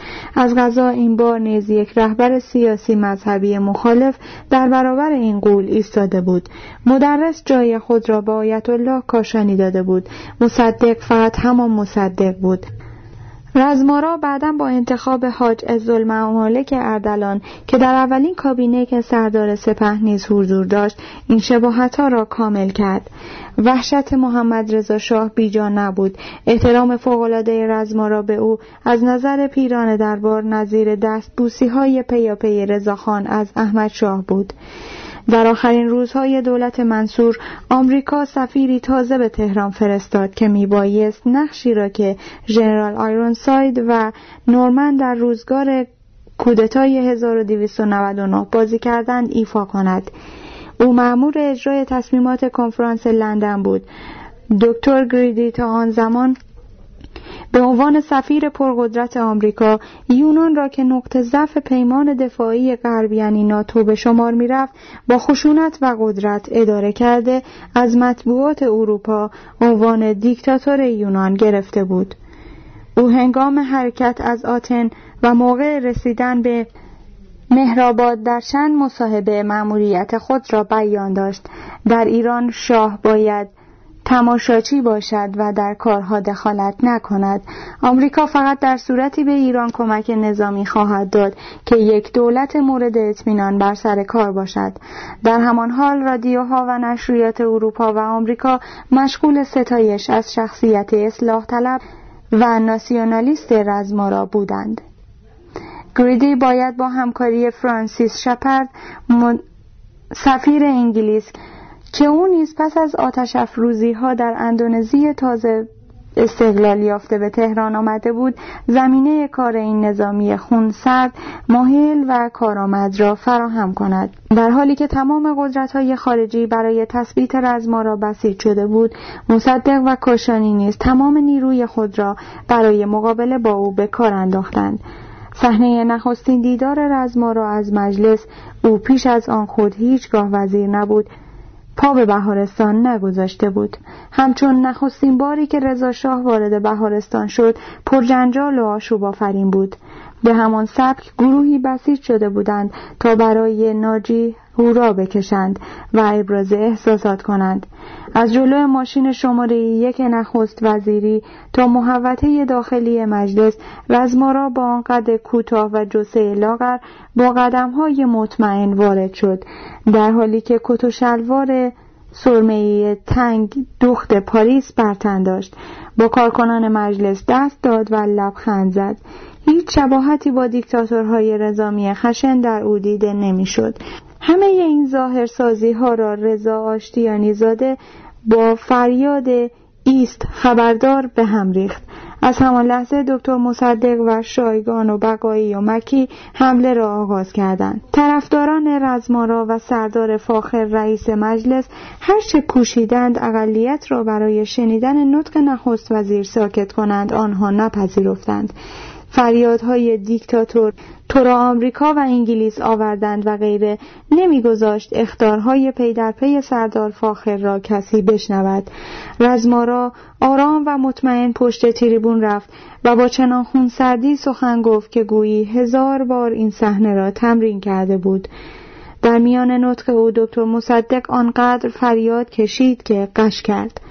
در پایان سخنرانیش تماشاچیان از پیش نشان شده با دست زدن و زنده باد رزما را گفتن امکان دادند تا بقایی فریاد بکشد. به قدرت که رسید همه شما گردن کلوفت ها را می کشد برای اینکه شباهت های رزما را با سردار سپه کامل شود منوچهر تیمورتاش پیش از همه یقه می دراند. همان کاری که پدرش در مجلس چهارم با کمک نصرت و دوله و داور کرد. پیش از این روز رزمارا با دادن امتیازاتی از جمله پیشنهاد چند پست وزارت کوشیده بود به جبهه ملی نزدیک شود. او در عین حال با به حرکت درآوردن حائری زاده تلاش کرد تا آیت الله کاشانی را با خود همراه کند. به هر دو مورد ناموفق ماند. ملاقات های پنهانی او با علیوف که به علت دانستن زبان روسی نیازی به حضور مترجم در آن نبود. حزب توده را در قبال دولت او به سکوت واداشته بود. توده ها به تضاد بین رزمارا و دربار پر بها دادند همان اشتباهی که یک بار در مورد قوام کرده بودند. رزمارا گروه پرشماری از مشاوران اقتصادی و عمرانی با خود داشت و اختیاراتی برای دادن اعتبار و تهیه برنامه های اصلاحی و عمرانی گرفته بود. سفیر انگلیس در ازای حمایت های خود به اجرا درآوردن قرارداد گسگلشاییان را از او می‌خواست رزمارا با فرانسیس شپرد به این تفاهم رسیده بود که در صورت لزوم شرکت نفت امتیازاتی در حد پنجاه به پنجاه عواید نفت که نظیرش را آرامگوی آمریکایی به سعودی داده بود به ایران بدهد. رزمارا با فرانسیس شپرد به این تفاهم رسیده بود که در صورت لزوم شرکت نفت امتیازاتی در حد پنجاه به پنجاه عواید نفت که نظیرش را آرامکوی آمریکایی به سعودی داده بود به ایران بدهد. انگلستان به او زمان داده بود تا برای مقابله با مخالفت های پرسر و صدای کاشانی و جبهه ملی ابتدا با چند حرکت اصلاحی مردم را به سوی خود جلب کند. آنگاه به حل مسئله نفت بپردازد رزمارا در ملاقات با حامی اصلی خود گویدی نیز همین فرصت را خواست و به دست آورد. آمریکاییان بر اصلاح سیستم اداری مبارزه با فساد و ریشهکنی فئودالیسم پای میفشردند. فردای حضور او در مجلس جبهه ملی اعلامیه مفصلی داد با عنوان شبه کودتا. مصدق در این اعلامیه تلویحا دربار را از خطری که تهدیدش می‌کرد با خبر کرده بود. دولت در نخستین گام ها بر اساس قولی که به گریدی داده بود لایحه تصفیه کارمندان دولت را به مجلس برد. بر اساس این لایحه رهبران دستگاه دولتی در بندهای جیم و ب و آ طبقه بندی می شدند بند جیمی ها افراد ناشایست بودند و بند ب را کسانی تشکیل می‌دادند که به کار دولت نمیخوردند. جنجال این لایحه که درباریان سخت در برابر آن آسیب پذیر بودند مردم را به سوی خود جلب کرد. رزمارا محمد سجادی آخرین وزیر راه رضا شاه را در رأس هیئت تصفیه گذاشت و به این هیئت امکان داد تا دو تن از وزیران کابینه را هم از خط خارج کند. بوزری و نخعی. علاوه بر اینها انوشیروان سپه بودی که مدتها وزیر خارجه بعد سفیر قوام در پاریس و اینک رئیس تشریفات دربار بود و غلام حسین ابتهاج شهردار ضد تودهی و پرسر و صدای تهران هم برکنار شدند. قوام السلطنه سردار فاخر حکمت دکتر اقبال سپهبد شاه بختی دبیر اعظم بهرامی مصباح فاطمی فتن السلطنه مجد مشمولان بند جیم شدند. همه اینها به جز قوام بر سر کار بودند. سردار فاخر رئیس مجلس بود. اقبال و مجد استانداران آذربایجان و گیلان شاهبختی نماینده شاه در آذربایجان و مصباح فاطمی جاسوس نشاندار انگلستان و سالها استاندار مناطق نفتی جنوب. بندجیم گروهی از نمایندگان مجلس و سناتورها را نیز شامل شد. از جمله معروفترین نامهای بند جیم احمد اعتبار ابوالقاسم امینی احمد آرامش عبدالحسین اورنگ محمود بدر فضل الله بهرامی حسن علی حکمت پرویز خانساری ابوالفضل دولتشاهی احمد علی سپر عباس شاهنده احمد حسین عدل مرتزا قاموس الدین کیا حسام الدین لنکرانی مهدی مشایخی ناصر ملایری دکتر حسن مشرف نفیسی لغمان نفیسی اعزاز نیکپی خسرو هدایت عزت الله هدایت. و از جمله معروفترین نام های بند به غلام حسین ابتهاج محمد علی بوزری سید علی بهبهانی دکتر محمود افشار یزدی عباس هشمتی سرتیپ رادسر ادیب و سلطنه دکتر علی سیاسی انوشیروان سپهبودی حمید سیاه اسدالله علم حسین خزیمه علم یدالله عزودی عباس فروهر محمود فاتح غلام حسین فروهر احمد مقبل محمود محمود ابراهیم مهدوی محمود مهران محمود مصاحب محمود نامدار رضا هنری. از جمله معروفترین نامهای بند الف سرلشکر آقولی دکتر امیر علم شمس الدین امیر علایی ابوالحسن ابتهاج هادی اشتری عبدالله انتظام اسکندر پاسدار ناصر قدی اردلان حسن پیرنیا دکتر شمس الدین جزایری حکیم الملک مطیع الدوله حجازی موسا خطاتان عبدالله دفتری ناصر زلفقاری دکتر رعدی آزرخشی ابراهیم زند محمد سروری علی اکبر سیاسی علی شایگان فخرالدین شادمان جهانشاه صالح عبدالصاحب صفایی حسین علا قاسم غنی حسین قدس نخعی مشفق کازمی باغر کازمی محمد مهران عبدالله معظمی احمد مصدق محمد نصیری نجم الملک علی هیئت سرلشکر عبدالله هدایت محمود هدایت سپهبد مرتضی یزدان پناه و غیره. کار جبهه ملی مشکل شده بود. به ویژه که در همین زمان قرارداد بازرگانی ایران و شوروی که گام مثبتی در بیرون آوردن تجارت خارجی ایران از انحصار غرب بود به امضا رسید. دکتر مصدق در زمانی که رزمارا یکی یکی مواضع اقلیت را اشغال می کرد از نقطه ضعف دولت به آن حمله برد پاشنه آشیل رزمارای شکست ناپذیر نفت بود که مطرح کردن آن هم وابستگی او را هویدا می کرد هم بین حامیانش اختلاف می افکند. نقشه درخشانی بود که با همفکری آیت الله کاشانی طرح شد. مصدق دولت را بر سر نفت استیزاه کرد رزما را مجبور بود نظر خود را با سراحت درباره قرارداد گسگلشاییان اعلام دارد.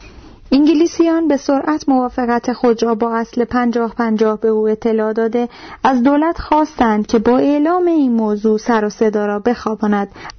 رزمارا به آنها پیغام داد که در این تب و تاب هیچ امتیازی مخالفان را قانع نمی کند. بار دیگر او فرصت گرفت. آمریکا معتقد بود که رزمارا همان رویه منصور را در پیش گیرد و امکان دهد که اقلیت لایحه را رد کند. تضاد بین سیاست های آمریکا و انگلستان با حمله مصدق بیشتر شد. رزمارا میکوشید به سبک خود بین خواستهای آمریکا و انگلیس پل بزند. او در مجلس با زیرکی از زیر بار پاسخگویی سریح تفره رفت. اما در کمیسیون با جمله معروف ایرانی خودش اولنگ هم نمی‌تواند بسازد. چه رسد به این که بخواهد اداره صنعت نفت را اداره کند ناگزیر شد از لایحه حمایت کند. برای عمومی کردن مبارزه همین کافی بود. آیت الله کاشانی و جبهه ملی تظاهرات وسیعی برپا داشتند. مردم هزار هزار فریاد مرگ برقرار داد سر دادند. هزاران تصویر کاشانی و مصدق در دستها بود. اثر تبلیغاتی اصلاحاتی که رزما را آغاز کرده بود از بین رفت. دولت ناگزیر لایحه را از مجلس پس گرفت. غلام حسین فروهر پیشمرگ رزما را شد. او در مجلس آنچنان دفاعی از لایحه کرد که اکثریت نیز به صدا درآمد. احمد مجلس مداهی او را از شرکت نفت جنوب مردود اعلام داشت. در همین زمان در کمیسیون نفت طرحی به امضای مکی اللهیار صالح شایگان و حائری زاده اعضای جبهه ملی در کمیسیون مطرح گشت که به نام سعادت ملت ایران پیشنهاد ملی کردن تمام صنایع نفت ایران را می‌داد. مردم در خیابانها به جانبداری از این طرح به راه افتادند. در مقابله با تبلیغات مخالفین دولت افشاگری های محمد سجادی رئیس کمیسیون تصفیه و دکتر اقبال مشمول بند جیم در مطبوعات نظرها را به خود جلب کرد. آن دو با استفاده از ضعفهای شخصیت و فسادهای خانوادگی یکدیگر را لجنمال کردند. در همه این احوال دربار سخت در جنب و جوش بود که گریبان شاه را از دست حریفی چنین قوی و با تدبیر نجات بخشد. اشرف و علی رضا با جلب جنرال های پیر دوستان پدرشان که توسط افسران جوان به سرکردگی رزما را کنار گذاشته شده بودند در صدد نفوذ در بازار و میان محلات تهران بودند و همه یک صدا علیه رزما را. این جریان هدایت شده از دربار مدام میکوشید شاه را در دید مردم و قدرت‌های خارجی مطیع نگه دارد. ازدواج با سریا و عکس و تفصیلات آن دختر زیبای بختیاری که به سرعت در دل مردم جا گرفت همچنین ترتیب دادن مصاحبه های هر روزه با خبرنگاران خارجی بخشی از این کوشش ها بود. نگرانی شاه از بهانهگیری های مدام آمریکایی ها در یکی از همین مصاحبه ها آشکار شد. او به خبرنگار رویتر گفت ملت ایران و شخص من اهمیت دوستی آمریکایی ها را کاملا مورد نظر داریم. ولی من مایلم که آمریکایی ها نیز اهمیت دوستی و استقلال ایران را درک کنند. او به هر وسیله برای کاخ سفید پیام میفرستاد که از من به عنوان زامن استقلال ایران محافظت کنید. منتها با راه حل هایی که خودم دارم نه با قدرت بخشیدن به کسانی چون قوام و رزمارا در جای دیگر گفت تا به حال کمک های آمریکا جنبه تبلیغاتی داشته. با کمک های ایلات متحده و درآمد عادلانه نفت جنوب نقشه عمرانی کشور به مرحله اجرا در خواهد آمد. و این سخن کوششی بود برای زدن پلی بین دو قدرت غربی که شاه می‌دید پشت رزما را جمع شدند. در عین حال حیله ای بود برای جلب افکار عمومی که مدام از نفت می‌گفتند. وحشت شاه از رزما را موجب شده بود تا مدام با احضار سران جبهه ملی و اعزام نمایندگانی به خانه آیت الله کاشانی در تعجیب آنها بکوشد. در همین روزها رزما را که در مورد سیاست خارجی قوام را الگو قرار داده بود در جهت بازی با شوروی دو کار صورت داد. نخست آنکه پناهندگان روسی را به دولت شوروی تحویل داد که بسیاری از آنها بعدا اعدام شدند. دیگران که در ارتباط با باند خسرو و روزبه و افسران توده‌ای فرار جمعی رهبران حزب توده از زندان را ممکن ساخت. آنها بعد از تیراندازی به شاه در زندان بودند. دکتر یزدی نوشین کیانوری قاسمی جودت شاندرمنی علوی بخراتی روزبه میبایست پس از آزادی از زندان در فضای سیاسی متشنج داخلی به نفع رزما را اثر بگذارند. همزمان با اینها حکیم الملک و تقیزاده که تشکیلات ماسونی را بعد از شهریور 20 برپا کرده بودند که اینک اثرهای متعدد در این سو و آن سوی کشور داشتند شاه را که در جستجوی پشتیبان تازه‌ای بود وارد جرگه خود کردند. هنا ابوراشد رهبر ماسونهای خاور میانه و رئیس لژ بزرگ قاهره با نام جلی وارد تهران شد و در مراسمی عالی ترین نشانهای ماسونی را که پیش از آن تنها به جورج ششم پادشاه انگلستان هاریت رومن و ونسان اورپول رئیس جمهوران آمریکا و فرانسه داده شده بود با نشان و همایل سی و سوم ماسونی به شاه داد. رزما را که همه جا با توطعه های دربار روبرو بود به دست اسماعیل راین خبر این ماجرا را در تهران مصور افشا کرد. جنگ بین دربار و رزمارا و میلیون و رزمارا هر لحظه سختتر می‌شد. انگلیسی ها نیز دولت را برای افشای توافق پنجاه پنجاه که تصور می‌کردند محیط برای قبول آن آماده است زیر فشار میگذاشتند. نزدیکی گریدی با رزمارا و شباهت سیاست های این ژنرال کوچکندان با قوام السلطنه شپرد را نگران می‌کرد. رزمارا که در مراسم تشییع جنازه مومیایی شده رضا شاه از خود کارآمدگی فراوان نشان داده بود آین ازدواج شاه با سریا را به چنان بینظمی و آشوبی دچار کرد که میهمانان از حال رفتند و در هر لحظه بیم حوادث ناگوار می‌رفت. کمانده بود عروس دربار نیز از دست برود. این حادثه باعث تشدید دشمنی ها شد. از سوی دیگر رزمارا که در آن چند ماه نشان داده بود که از بازی بین قدرت ها عبایی ندارد چون از جلب پشتیبانی آیت الله کاشانی نومید شده بود با ملاقات های پی در پی با مراجع سگانه قوم آقایان صدر حجت و فیض میکوشید تا از آن طریق جناهای مذهبی را با خود همراه کند. همچون همیشه ابوالفضل تولیت مددرسان و راهنمای رئیس دولت در آن ملاقات ها بود. این بازی رزمارا آنقدر خطرناک نبود که بازی با نفت رزمارا دلال های نفتی آمریکایی را میپذیرفت و پیشنهادهای اقوا کننده آنها را میشنید. و این چیزی نبود که از چشم انگلیسی ها پنهان بماند. سرانجام کاسه صبرشان لبریز شد و سر فرانسیس شپر سفیر انگلستان نامه تهدیدآمیز و پر از گلایه گذاری فرستاده و در حقیقت با رزمارا اتمام حجت کرد. در این نامه سفیر از رزمارا خواست تا هرچه زودتر پیشنهاد تازه پنجاه پنجاه انگلیسی را افشا کند. اما رزمارا کماکان دست به دست می کرد پیشنهادهای آمریکاییان جاذب بود. در مقابل پیشنهاد پنجاه پنجاه انگلستان انگلستان سرکانی واکیوم حاضر شد که 65 درصد سود به ایران بدهد. اسو روی دست او بلند شد و سهم ایران را 67 درصد پیشنهاد کرد. رامکو با هزام نماینده ای قرارداد 72.5 به 27.5 را پیش کشید.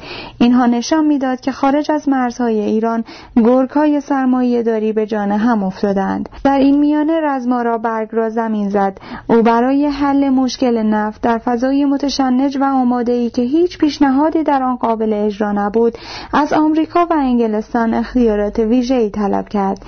این اختیارات در دستهای کسی که دولت و ارتش در دست داشت و با دربار دشمنی آغاز کرده بود. الزاما به کودتایی منجر می‌شد که نخستین هدف آن سرنگونی شاه بود. شاه با ناشیگری بازی بین قدرت ها را باخته بود. او بیان که بتواند پشتیبانی آمریکاییان را به دست آورد. انگلیسی ها را از خود رنجانده بود. در این روزها که جلسات پشت پرده دستیسه های علی رضا برادر تنی شاه علیه رزمارا نشان می‌داد که دربار به شدت از جانب او احساس خطر می کند ناگهان انگلستان با وارد کردن صد هواپیمای جنگی و چند رزمناو به آبهای خلیج فارس ابعاد خطرناکی به ماجرا داد. سران جبهه ملی و فعالان اسلام به اشاره آیت الله کاشانی در جلسه ای بدون اطلاع مصدق که با مبارزات تند و مسلحانه مخالف بود اوضاع را بررسی کردند و به این نتیجه رسیدند که رزمارا در آستانه دست زدن به یک کودتای نظامی است و مملکت در خطر فرو رفتن در یک دیکتاتوری نظامی غربگرا. در این جلسه از تجربیات مدرس سخن رفت که اگر می توانست جلوی رضاخان را در همان دوران نخست وزیریش بگیرد نه جان می باخت و نه مملکت مجبور به تحمل 20 سال دیکتاتوری رضا شاه می شد. روز جمعه یازدهم اسفند به دعوت آیت الله کاشانی و دکتر مصدق اعتصاب عمومی اعلام گردید و تظاهرات گسترده‌ای برپا شد که در آن سید طلبه 21 ساله‌ای خطاب به رزمارا گفت تا سه روز دیگر یا خودت می‌روی یا تو را خواهیم فرستاد. سه روز بعد رزمارا با شرکت در ختم مرحوم آیت الله فیض رفت تا هم ارتباط خود را با روحانیت به رخ کاشانی بکشد و هم با تأثیر و عزاداری مردم همراه شود. در جلو مسجد شاه ردیف سربازان دانشکده افسری و پشت سر آنها افسران شهربانی ایستاده بودند تا به این مرد قدرتمند ریز نقش احترام بگذارند. صدها تن در مسجد بودند که ناگهان صدای سه گلوله پیاپی در همه جا پیچید و فریاد الله اکبر برخاست. خلیل تحماسبی نفر دوم فداییان اسلام جمجمه رزمارا را پریشان کرد. اسدالله علم خانواده بیرجندی که از چندی پیش نزدیکترین نزدیکان شاه شده بود از صحنه گریخت و خود را به کاخ رساند. در جایی که شاه و همسر جوانش سریا نخستین ماههای ازدواج را میگذراندند سریا دید که با شنیدن این خبر لبخند شادمانی در صورت شاه ظاهر شد که فورا آن را پنهان کرد و دستور داد سران نظامی برای کنترل اوضاع جمع شوند. تیر فداییان اسلام که سال پیش با نشستن در قلب هژیر بزرگترین صدمه را بر جناح انگلیسی حاکم وارد آورده بود این بار کسی را به خاک انداخت که امید قاطع آمریکاییان بود. شاه گریدی و شپرد در لحظه ای میخکوب شدند. نواب صفوی پس از اطلاع از دستگیری خلیل تحماسبی در اعلامیه ای از پسر پهلوی و گردانندگان جنایتکار حکومت غاصب خواست تا ظرف سه روز او را آزاد کنند و این لحظه ای بود که مطبوعات و رادیوهای غرب به رادیو مسکو و خبرگزاری تاس یک صدا شده و تأسف خود را از مرگ رزما را اعلام می داشتند. رادیو لندن می گفت ایران باز بیدفاع رها شده و رادیو مسکو شیون سرداد که او افسری مطلع و شایسته و دوست شوروی و جانبدار دوستی دو کشور بود. وزارت خارجه آمریکا اعلامیه تأسف صادر کرد. سهام شرکت نفت جنوب در بورس لندن سقوط وحشتناکی داشت. بورس های نیویورک و توکیو هم از رونق افتاد. در حالی که دربار لندن و واشنگتن میکوشیدند تا فضای سیاسی تهران را به نفع خود دوباره بیارایند کاشانی و مصدق نیز برنامه مشترکی برای بهرهگیری از آن فضا تهیه می‌کردند. آیت الله کاشانی اعلامیه داد جوانی غیور و وطن پرست و متدین از میان مردم ایران برخاست و نخست وزیر بیگان پرست را به سزای اعمال خود رساند. سری که خیالهای بزرگی در آن بود به خاک رفت. کم نبودند اصلاح طلبانی که از مرگ او متأثر شدند. آنها آرامش کشور در دوران رضاشاه و عمران و آبادی ها را به یاد می آوردند رزما را بیشک همان راه را می رفت قوام و سلطنه به یاد می آورد که بارها تیزهوشی و درایت این افسر ریز اندام را به رخ دار و دسته خود کشیده بود. ساعد چون خبر را شنید سری به تأسف تکان داد سال پیش در دوران نخست وزیری او روزی که از پله های کاخ مرمر پایین می آمد و مثل همیشه با احتیاط و دست به دیوار رزمارا را دیده بود که با سرعت و قدرت پله ها را در تالیکی بالا می رود. چون رئیس ستاد به نخست وزیر سلام نظامی داد ساید با لبخند به او گفته بود تیم سار مواظب باشید تون نروید این پله ها لیز است نمی بینید که من چقدر آهسته و دست به عصا می روم. رزمارا آنقدر بیهوش نبود که اشاره ساعد را در نیابد. اما او به قوام تأثیر می کرد. بی آنکه به اندازه قوام سیاست پیشه و موقع شناس باشد جان خود را در همین راه گذاشت. فصل سیوم. دولت علا. 29 اسفند 1329 تا 12 اردیبهشت 1330 صفحه 323 نخست وزیر حسین علا دادگستری شمس الدین امیر علایی خارجه عبدالله انتظام کشور سرلشکر فضل الله زاهدی دارایی محمد علی وارسته جنگ سپهبد علی اصغر نقدی فرهنگ حبیب آموزگار راه سرلشکر حسن عرفه کشاورزی حسن علی فرمند. پست و تلگراف احمد زنگنه. بهداری دکتر عباس نفیسی. کار کفیل حبیب نفیسی. اقتصاد ملی کفیل جمشید مفهم. مشاور علی دشتی. فردای مرگ رزما را شاه یک امتیاز به اقلیت داد. حسین علا را پیش دکتر مصدق فرستاد تا نظر او را درباره نخست وزیر آینده بپرسد. مصدق با لبخند به وزیر دربار گفت چرا شما نه؟ و ساعتی بعد سردار فاخر حکمت معمور شد تا نظر علا حضرت را به اکثریت مجلس ابلاغ کند. اما روز پس از آن اختلاف آشکار شد. نواب صفوی اعلامیه خطاب به حسین علا نوشت که همه روزنامه ها را چاپ کردند.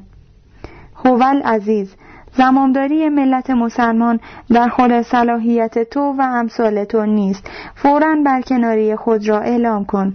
پشت علا لرزید. جسد خونین رزمارا تازه در گور گذاشته شده بود. معین الوزرا لقبی که علا در دوره نخست وزیری پدرش گرفت. او پس از استقرار مشروطیت در نخستین آشنایی نزدیک رجال ایرانی با هیئت حاکمه انگلستان برای تحصیل به آن دیار فرستاده شد. تا آن زمان رجال فرزندان خود را به مسکو و سن پترزبورگ و بعضی به پاریس میفرستادند. پسر علا و سلطنه وقتی به تهران برگشت همچون مشیر و دوله و معتمن الملک فرزندان میرزا نصرالله خان ناینی صدر اعظم مشروطیت. در زیر دست پدری که وزیر خارجه و نخست وزیر شد مشق وزارت کرد. او معین الوزرا شد. بعدها او و احمد شاه رقیب عشقی بودند و امیر تیمور کلالی. اما دختر ناصر الملک قراگوزلو نایب و سلطنه احمد شاه به این سیاست پیشه کوتاه قد رسید. نیمی از عمر را خارج از ایران و در سفارت طی کرد. مظهر ادب و خونسردی نوع انگلیسی بود. بعد از جنگ جهانی دوم همای سعادت را بر بام واشنگتن دید و از حامیان سیاست آمریکا در ایران شد. بیان که دوستان و همدرسان لندنی خود را فراموش کند. نه چون فرزندان مشیر و دوله نائینی وجیه المله و ملیگرا بود نه چون فرزندان معتمد و سلطنه وسوق و دوله و قوام اهل عمل و تندی نه چون فرزند میرزا هدایت وزیر مصدق مردمگرا و انتقادگر نه چون فرزند میرزا یوسف خان مصطفی الممالک اهل جنت مکانی و معتقد به بیطرفی و خط سوم.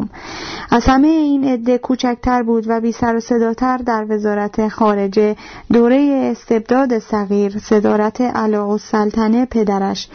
با همون پشتکار کار می‌کرد که در کابینه مصطفی الممالک مخالف سلطنت پهلوی در مجلس مؤسسان بود. اما بعد منشی مخصوص سفیر و رئیس بانک ملی او شد. همه می‌دانستند که او روزی به صدارت خواهد رسید.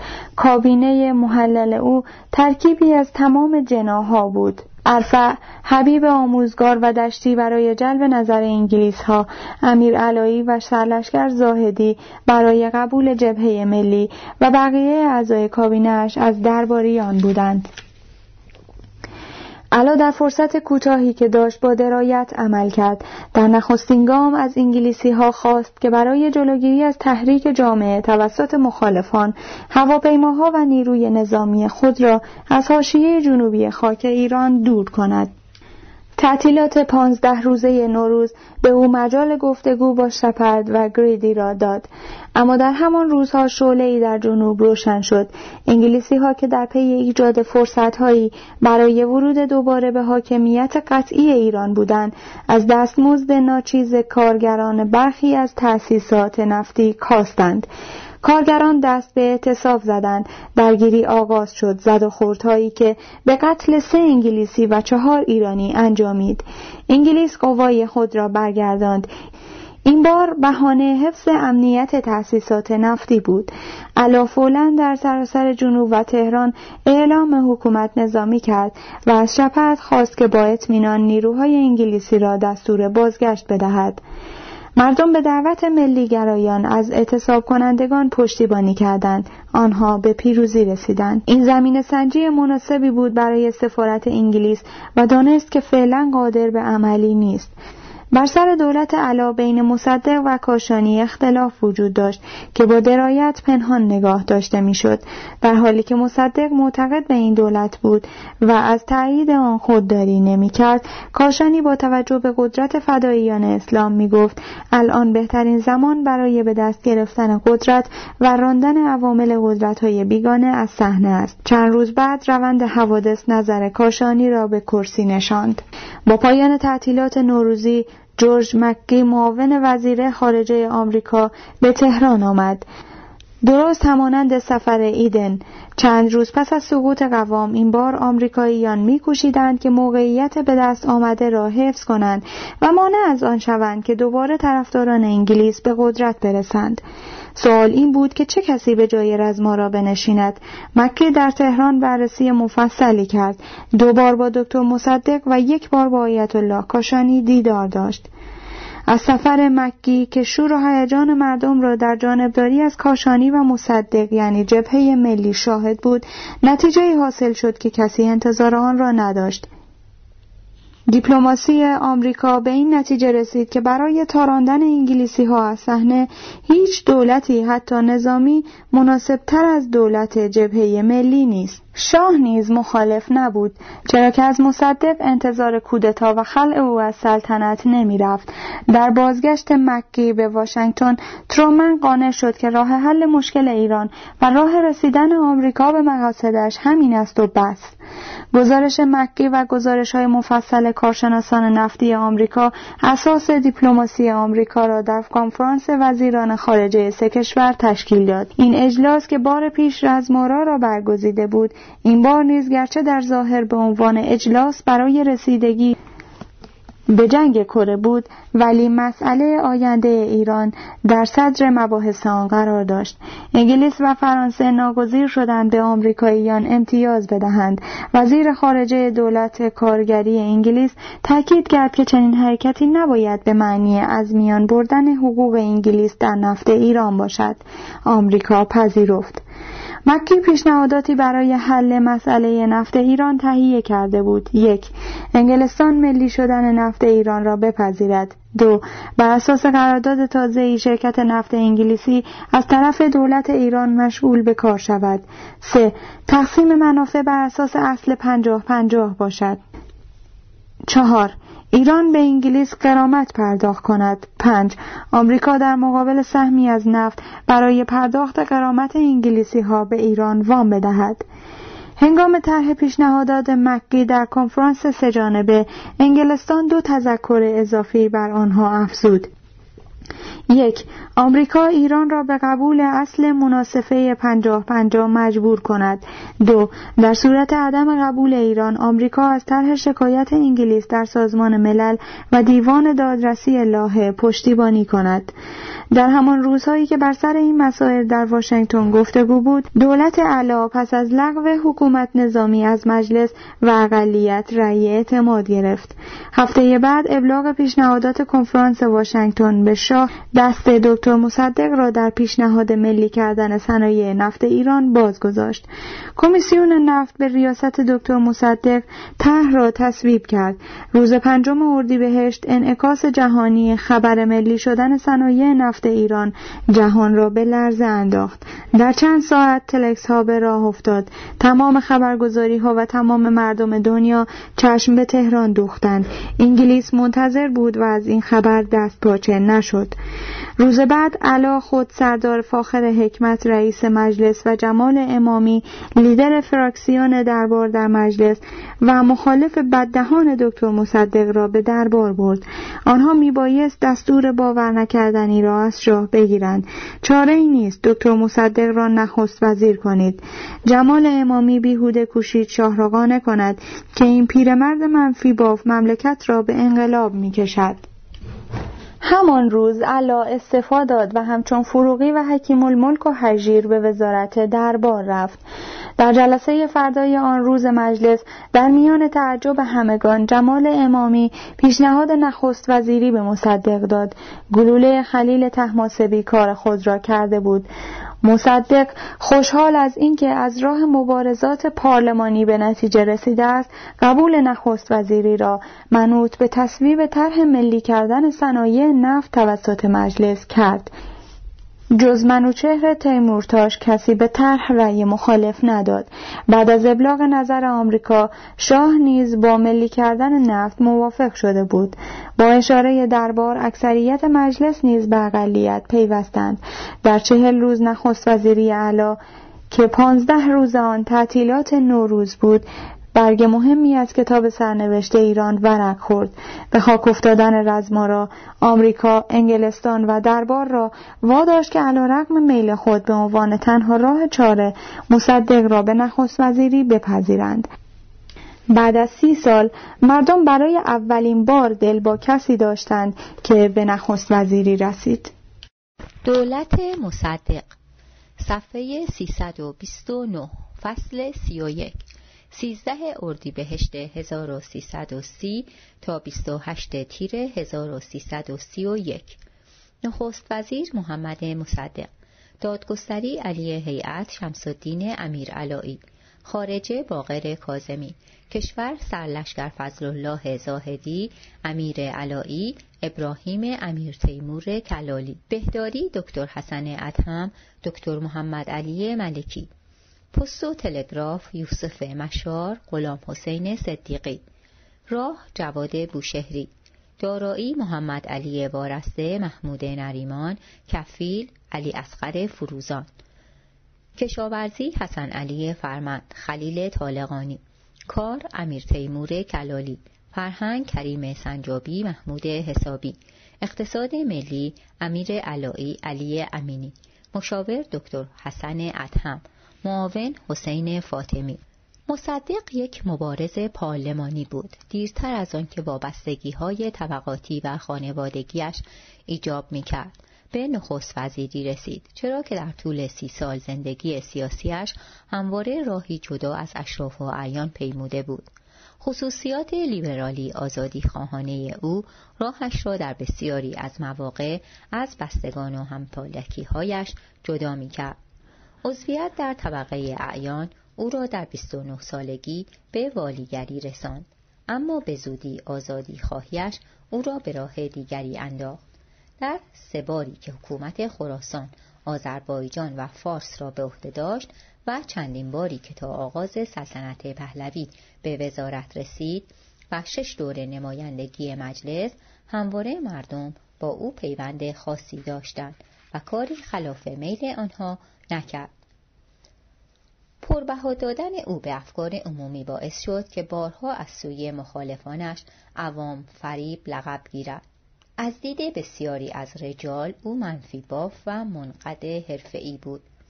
سالها تبعید و دوبار زندانی شدن توسط رضاشاه و اینکه برخلاف دیگر اعیان قاجار هیچگاه تن به همکاری با سرسلسله پهلوی نداد از او شخصیتی ساخته بود که در مجموع پاکترین و مردمی ترین فرد از میان رجال و اشراف بود. او را آبروی طبقه اعیان دانستند. همگامیش با مدرس در سالهای قبل و بعد کودتای سوم اسفند در مخالفتش با سلطنت پهلوی در مجلس چهارم ادامه یافت.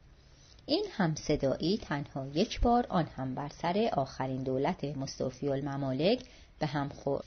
دوران سلطنت رضاشاه را در تبعید وزیر نظر شهربانی گذراند.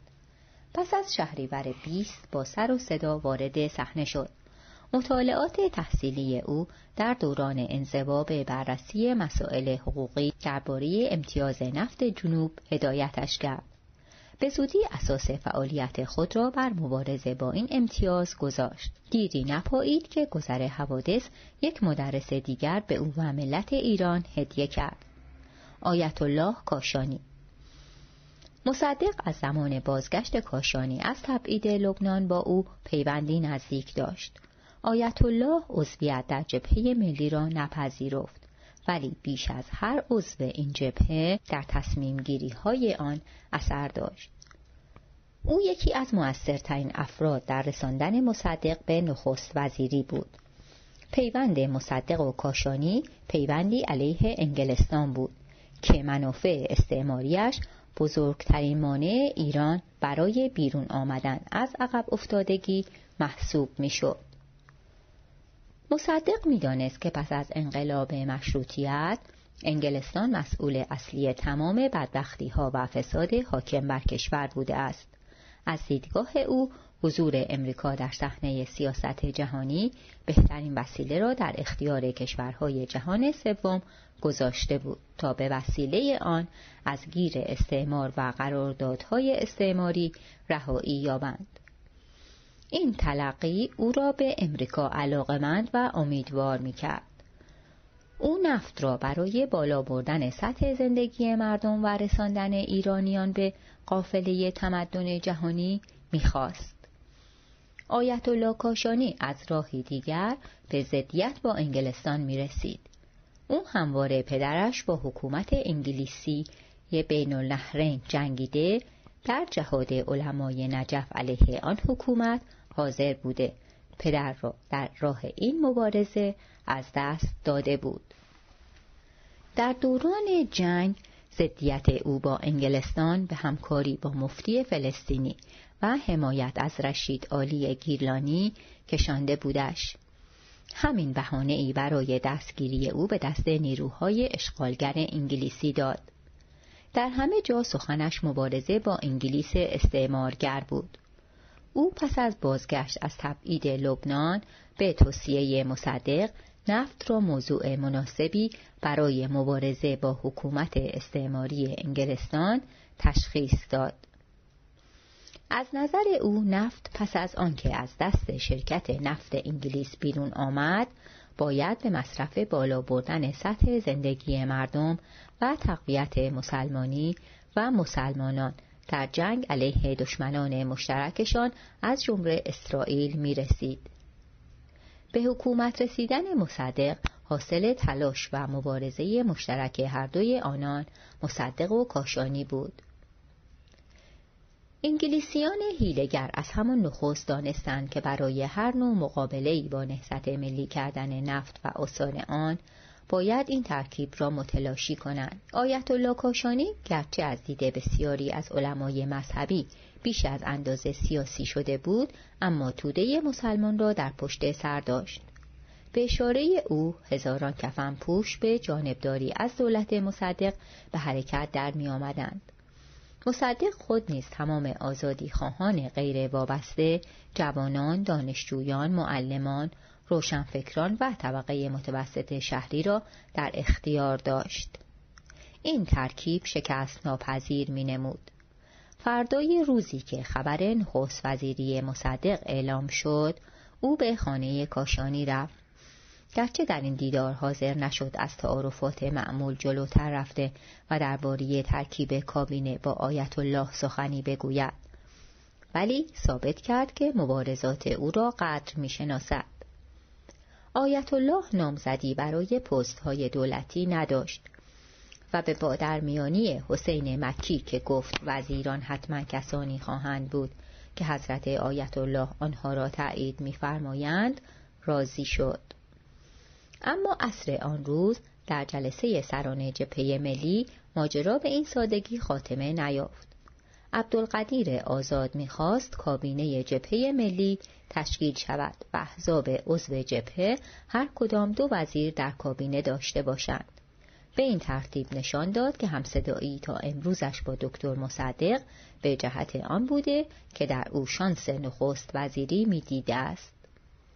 مصدق با قاطعیت ایستاد و چون گفتگو به تندی کشید عبدالقدیر آزاد جلسه و هم جبهه ملی را ترک گفت و همان روز به صفحه مخالفان دولت پیوست. دکتر مصدق اعلام داشت تا نخست وزیر است عضو جبهه ملی نخواهد بود. دکتر مصدق به پشتیبانی ملت مطمئن بود و می‌دانست که سیاست خارجی امریکا نیز در بیرون آوردن انحصار نفت ایران از دست انگلستان او را یاری خواهد داد. پس دلیلی نمی‌دید که مجبور به رعایت نظریات این و آن باشد. در این میان آیت الله کاشانی یک استثنا بود. از سوی دیگر هنوز نه او و نه آیت الله کاشانی دلیلی برای مخالفت با دربار و ضدیت با شاه نمی‌دیدند. سیاستمداری که از جانب مادر با سلاطین قاجار امیر کبیر و فرمان فرما بستگی داشت و از جانب پدر به شاخه ای از آشتیانی ها متصل می گشت که قوام و سلطنه و وسوق و دوله و بسیاری از اجاره دوره قاجار و پهلوی در آن بودند. اساس سیاست داخلی خود را بر مردم ایران گذاشته بود و اساس سیاست خارجیش را بر دوستی با امریکا و اعتماد به آن کشور. او به تضاد بین امریکا و استعمارگران اروپایی در اینجا انگلستان پربها می‌داد همین برداشت تودهی ها را که به طبع شوروی نه انگلستان بلکه امریکا را دشمن اصلی کمونیسم و ابرقدرت سرمایه داری می به دشمنی با دولت مصدق وادار می کرد. مصدق در ابتدای صدارت به هیچ مسئله فکر نمی کرد مگر نفت. بیلان فعالیت شرکت نفت انگلیس تا این زمان نشان می‌داد که در نیم قرنی که از آغاز بهره برداری از چاهای نفت ایران میگذشت این شرکت قارت عظیمی از منابع این ملت کرده بود. در این مدت شرکت انگلیسی 326 میلیون تن نفت مطابق آمار احیانا کوچک شده از ایران استخراج کرده بود. در مقابل 790 میلیون لیره سودی که به سهامداران خود و دولت انگلستان پرداخته بود و یا صرف گسترش تأسیسات خود کرده بود تنها 105 میلیون لیره به مالکان اصلی ایران داده بود. از نظر دکتر مصدق مهمتر از این قارت مالی های انگلستان در حکومت و سرنوشت ملت ایران بود. او می‌دانست که انگلستان از زمانی که نفت در ایران یافت شد دولتها آورد و برد و سرانجام با ترتیب کودتایی ایرانیان را درگیر 20 سال دیکتاتوری رضاشاه کرد. مصدق اینک می‌خواست در پایان عمر خود این بنای ظلم را فرو ریزد. برای چنین کاری استفاده از قدرت امریکا مماشات با دربار را علاوه بر بهره بردن از حمایت‌های آیت الله کاشانی لازم می‌دید. او بهرهگیری از نیروی مردم را در سلوحه کار دولت خود قرار داده بود. در شروع به جز عوامل انگلستان هیچ کس با او و دولتش مخالف نبود. تنها حزب توده او را با این کلمات استقبال کرد.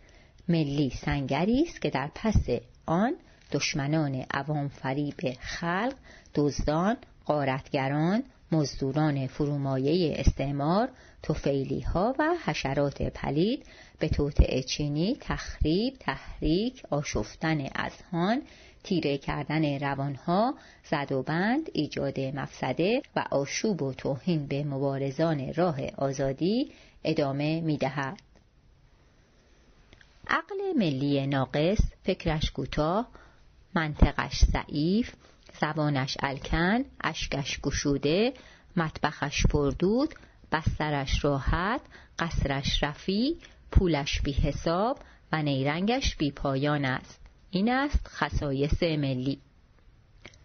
ملیگرایان مستحق چنین ناسزایی نبودند. آن هم از سوی کسانی که بیشترین تملقها را به قوام السلطنه گفته به همکاری با رزمارا تن داده بودند. حملات سخت حزب توده به دولتی که کار مهمی در مبارزه با سلطه بیگانه در پیش داشت از حزب توده میکاست و بر مصدق میافزود. چنین بود که مریدان سابق قوام که به حزب توده پیوسته بودند حائریزاده آزاد بقایی مکی و مشار اعظم به خشم آمده و از سوی مقابل تند می‌رفتند. آنها به دربار انگلیسی مدار خوشبینتر بودند تا تودعی های طرفدار شوروی. دکتر مصدق در دست این گروه دوم بود. آنها او را مدام از چپها می ترساندند و به راست می کشانند. دولتی که مصدق معرفی کرد نشان از همین جهتگیری به راست داشت. انتخاب های او نشان می‌داد که به نقش مثبت امریکا در حل مسئله نفت بسیار دلبسته است.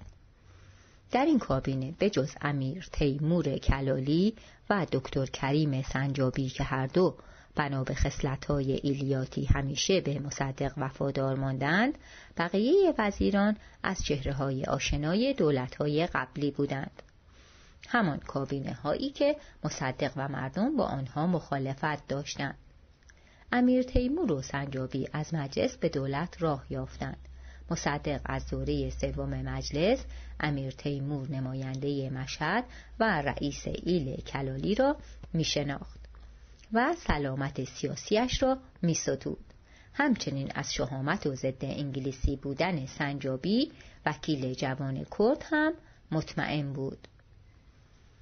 از نظر مردمی که در انتظار برخورد تند دولت با سلطجویان بیگانه بودند عجیبترین انتخاب های مصدق جواد بوشهری و محمد علی وارسته برای وزارتخانه های راه و دارایی بودند او برای وزارت دارایی که میبایست کار مهم کابینه ملی کردن صنعت نفت را دنبال کند کسی را برگزیده بود که قبلا در کابینه های حکیم الملک هجیر، منصور و علا عضویت داشت.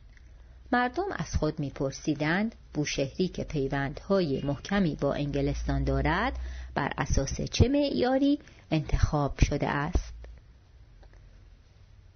مصدق در ابتدا انتقادها را نشنیده گرفت اما بعدا کابینه را تغییر داد و چهره های تازه‌ای همچون صدیقی، ملکی، نریمان، طالقانی را وارد دولت کرد.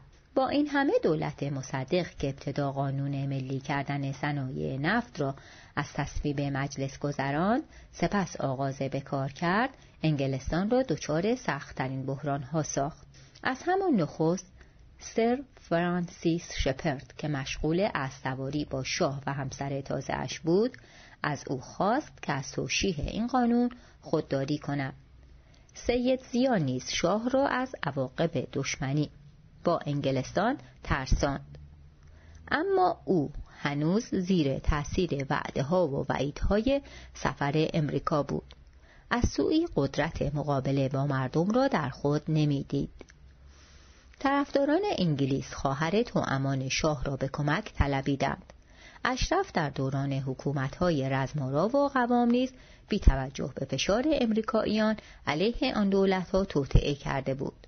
او این بار نیز به یارگیری مشغول شد مصدق در شروع نه حرکات اشرف را جدی گرفت و نه تحریکات مدرسه سنا را که در نخستین دوره خود از کسانی چون دشتی، مسعودی، قوام شیرازی، نمازی، بوشهری، حکیم الملک، ساعد، متین دفتری، تقیزاده، مشیر فاطمی، محمد تدیون، سید کازم جلیلی، ادیب السلطنه، سهیر الاسلام و غیره پر شده بود.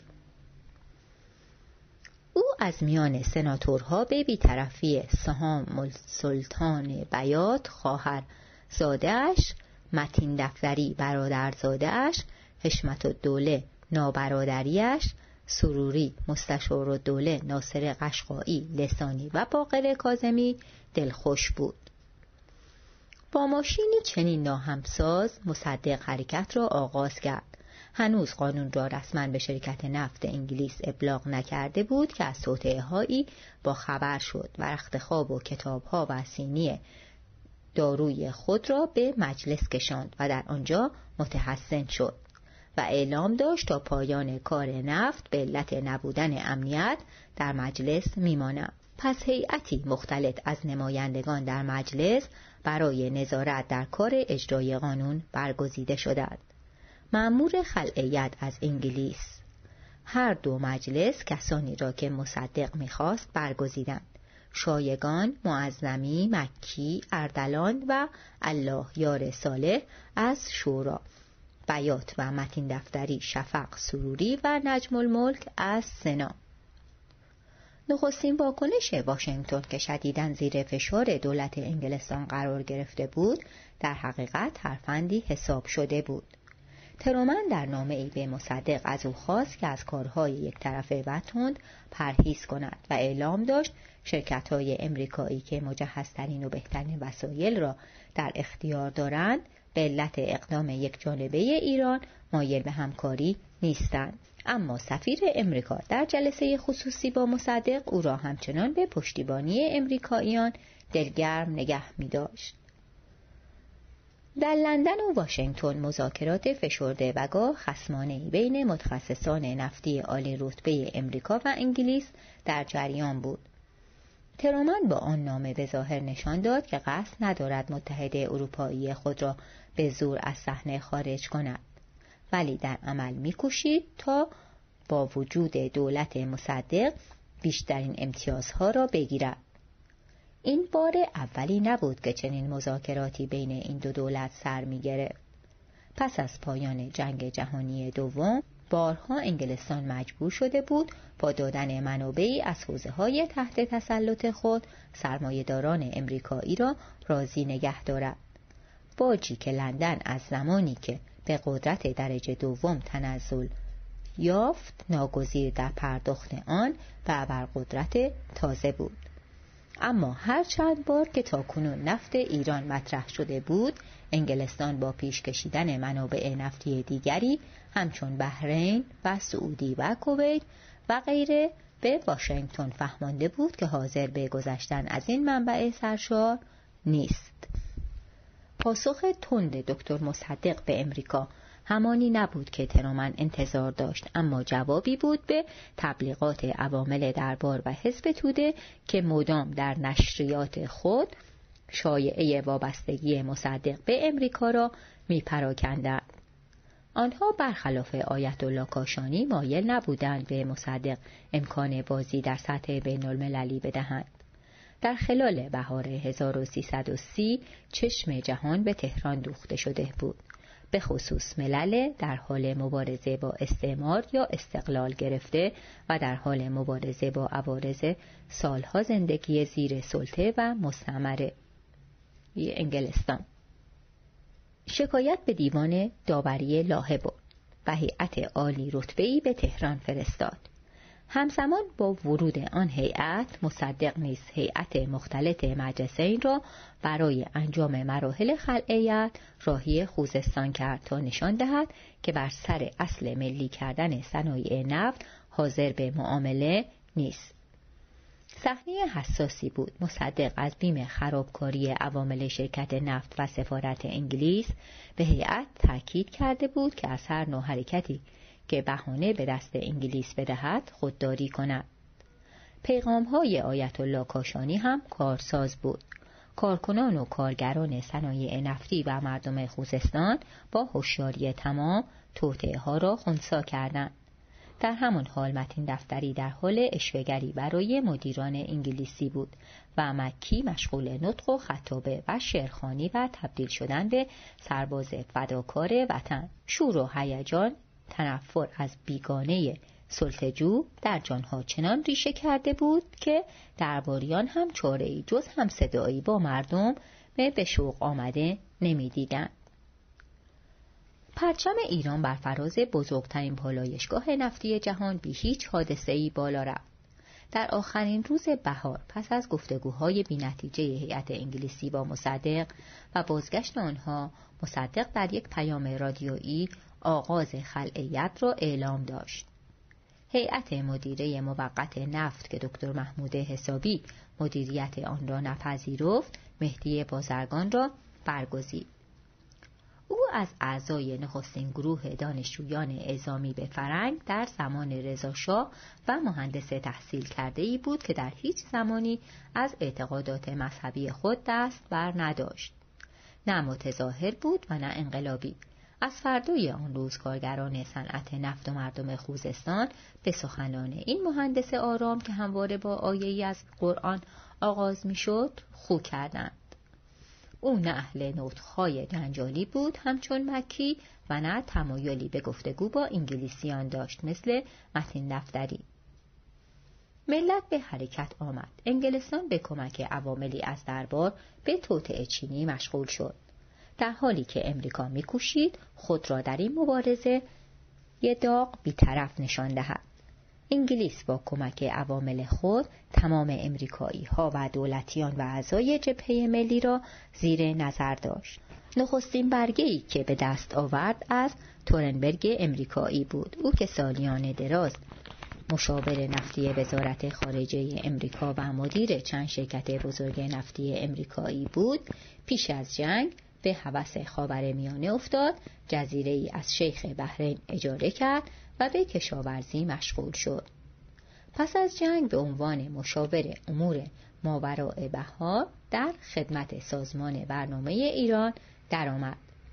انگلیسیان از مراوده دائمی او با سران جبهه ملی مدارکی به دست آوردند. سرانجام او به واشنگتن احضار شد هدف بعدی دکتر گریدی بود سفیر امریکا که انگلستان از جلسات دائمیش با مصدق ملاقاتهایش با آیت الله کاشانی دلخور بود. در عین حال لندن نشینان قافل نبودند که جورج مکی زمینشناس و مشاور بسیاری از شرکت‌های نفتی امریکا که سالها سفری به تهران کرده با مصدق نیز ملاقات داشت و اینک در معاونت وزارت خارجه امریکا نقش مهمی در سیاستگذاری های واشنگتن ایفا می کرد. منشأ تمام حمایت هایی بود که در امریکا از دولت مصدق می شد. حوادث پی در پی تابستان را داغتر از همیشه کرد. انگلستان با اعزام رزمناو موری توس به خلیج فارس جهت تازه‌ای به روند درگیری ها داد. هزاران کفن پوش از سراسر کشور به راه افتاده به دستور آیت الله کاشانی راهی خوزستان شدند.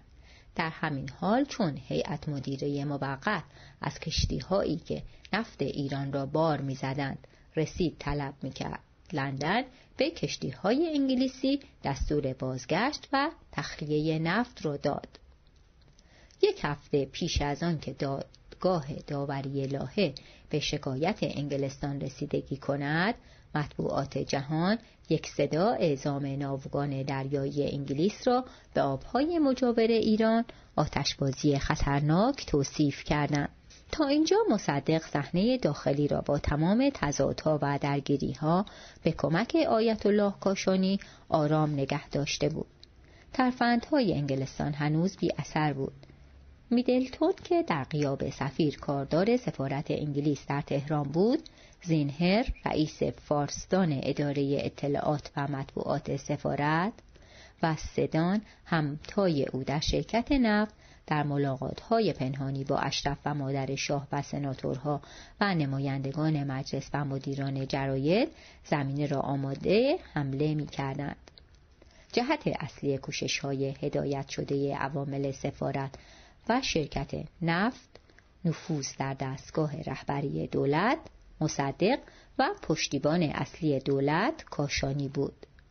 آنها در بعضی موارد موفق بودند از جمله وقتی که شاه موزیانه به مصدق خبر داد که شخصی به نام دیهیمی از فداییان اسلام که به حزب زحمتکشان بقایی همراه دارد در پی کشتن اوست. به این ترتیب دربار مصدق را در ارتباط با کاشانی و بقایی که تخصص ویژه‌ای در سخنرانی های خیابانی تهییج مردم و برپا کردن تظاهرات داشت هدف گرفته بود. در آن سوی دریاها همین توطعه ها به نوعی دیگر در جریان بود. نخست روزنامه های انگلیسی شایعه اعزام گروه های چترباز را به مناطق نفتی ایران پیش کشیدند. آنگاه آنتونی ایدن رهبر محافظه کاران مخالف دولت در مجلس مبعوثان انگلیس ضمن نطقی دولت کارگری را به احمال در حفظ منافع امپراتوری متهم کرد و خواستار پاسخ تند و قاطع به ایرانیان شد. وزیر خارجه دولت کارگری در جواب ایدن سخنانی گفت که تایید تلویحی خبر اعزام چتباز به منطقه بود. پرمعنی تر از اینها وقتی بود که روزنامه ای معتبر در لندن نوشت چنین اقدامی اعزام چترباز متضمن تجاوز به یک کشور مستقل و دوست است و مواجهه با ارتشی که با اسلحه امریکا مجهز است و تحت فرماندهی یک امریکایی است. دیوان داوری لاهه در نخستین بررسی ها به طرفین توصیه مذاکره کرد و اینکه وضع را بدون تغییر نگه دارند. یک پیروزی برای انگلستان. مصدق فورا اعلام کرد توصیه های دیوان را نمیپذیرد. حال آنکه انگلستان بدان گردن نهاد. تا 23 تیر که اول هاریمن چهره مشهور امریکا و فرستادی ترامن به تهران رسید پنج بار نامه هایی بین مصدق و رئیس جمهوری امریکا رد و بدل شد که همگی حاکی از اصرار مصدق به ترومن برای میانجیگری و مداخله در امور به نفع دولت ایران بود. پیش از آمدن هاریمن به اشاره میدلتون در مجلس زمزمه های مخالف دولت برخواست. محمد علی شوشتری از خاندانی که از وابستگان و حقوق بگیران انگلیس بودند در شور و یمین اسمندیاری و علامه وحیدی در سنا عملات سختی به دولت مصدق کردند. در همین زمان حزب توده نیز وارد میدان شد و تظاهرات گسترده‌ای به مناسبت ورود هاریمن به تهران برپا داشت. هفته پیش تودهی ها از زار دسته شمس قنات آبادی و دکتر بقایی ضربه سختی خورده دهها زخمی داده بودند. تورفان که به این بهانه تودهی ها بزرگ داشته یاد شهیدان 23 تیر 1325 خوزستان بود. همان تظاهرات و اعتصاب زمان قوام که به دخالت رهبران حزب توده در آستانه حضور آنها در دولت قوام پایان گرفت. این تظاهرات همانی بود که مخالفان درباری و انگلیسی دولت می‌خواستند. تانکا و زره ها حمله بردند. نتیجه پنجاه کشته و دویست زخمی بود. مصدق که دستور پرهیز از تیراندازی به ماموران انتظامی داده بود می‌دید که تودهی ها و درباریان یک جا و همگام در کار توطعه اند براشفته سرلشکر شفایی را از ریاست شهربانی معزول و به دادگاه نظامی فرستاد. سرلشکر زاهدی در گامی برای نزدیکی به دربار و جا گرفتن در دل ارتشیان از وزارت کشور استعفا داد. او رفت تا از این پس گروهی را در ارتباط با دربار علیه مصدق متشکل کند. در جامع همراهان هاریمن یک متخصص امور نفتی و یک کارشناس عالی رتبه مسائل اطلاعاتی و ضد امنیتی دیده می‌شد. در حالی که دولتیان دل به اولی بسته بودند اشراف و دربار با دومی گفتگو داشتند. هاریمن مصدق را برای طرحی همانند آنچه مگی هنگام روی کار آمدن رزمارا در کنفرانس وزیران خارجه سه کشور ارائه داده بود آماده کرد. از آن سو برای راضی کردن دولت کارگری انگلیس به رعایت شرط اصلی دکتر مصدق قبول قانون ملی کردن صنعت نفت به لندن رفت و برگشت. به پیشنهاد او آستوکس مهردار سلطنتی وزیر دربار انگلستان در رأس هیئتی به تهران آمد. تا همراه هاریمن به گفتگو با دولت بنشیند. حزب توده گوش ملت را پر کرده بود که پشت پرده مصدق در صدد فروختن مملکت است.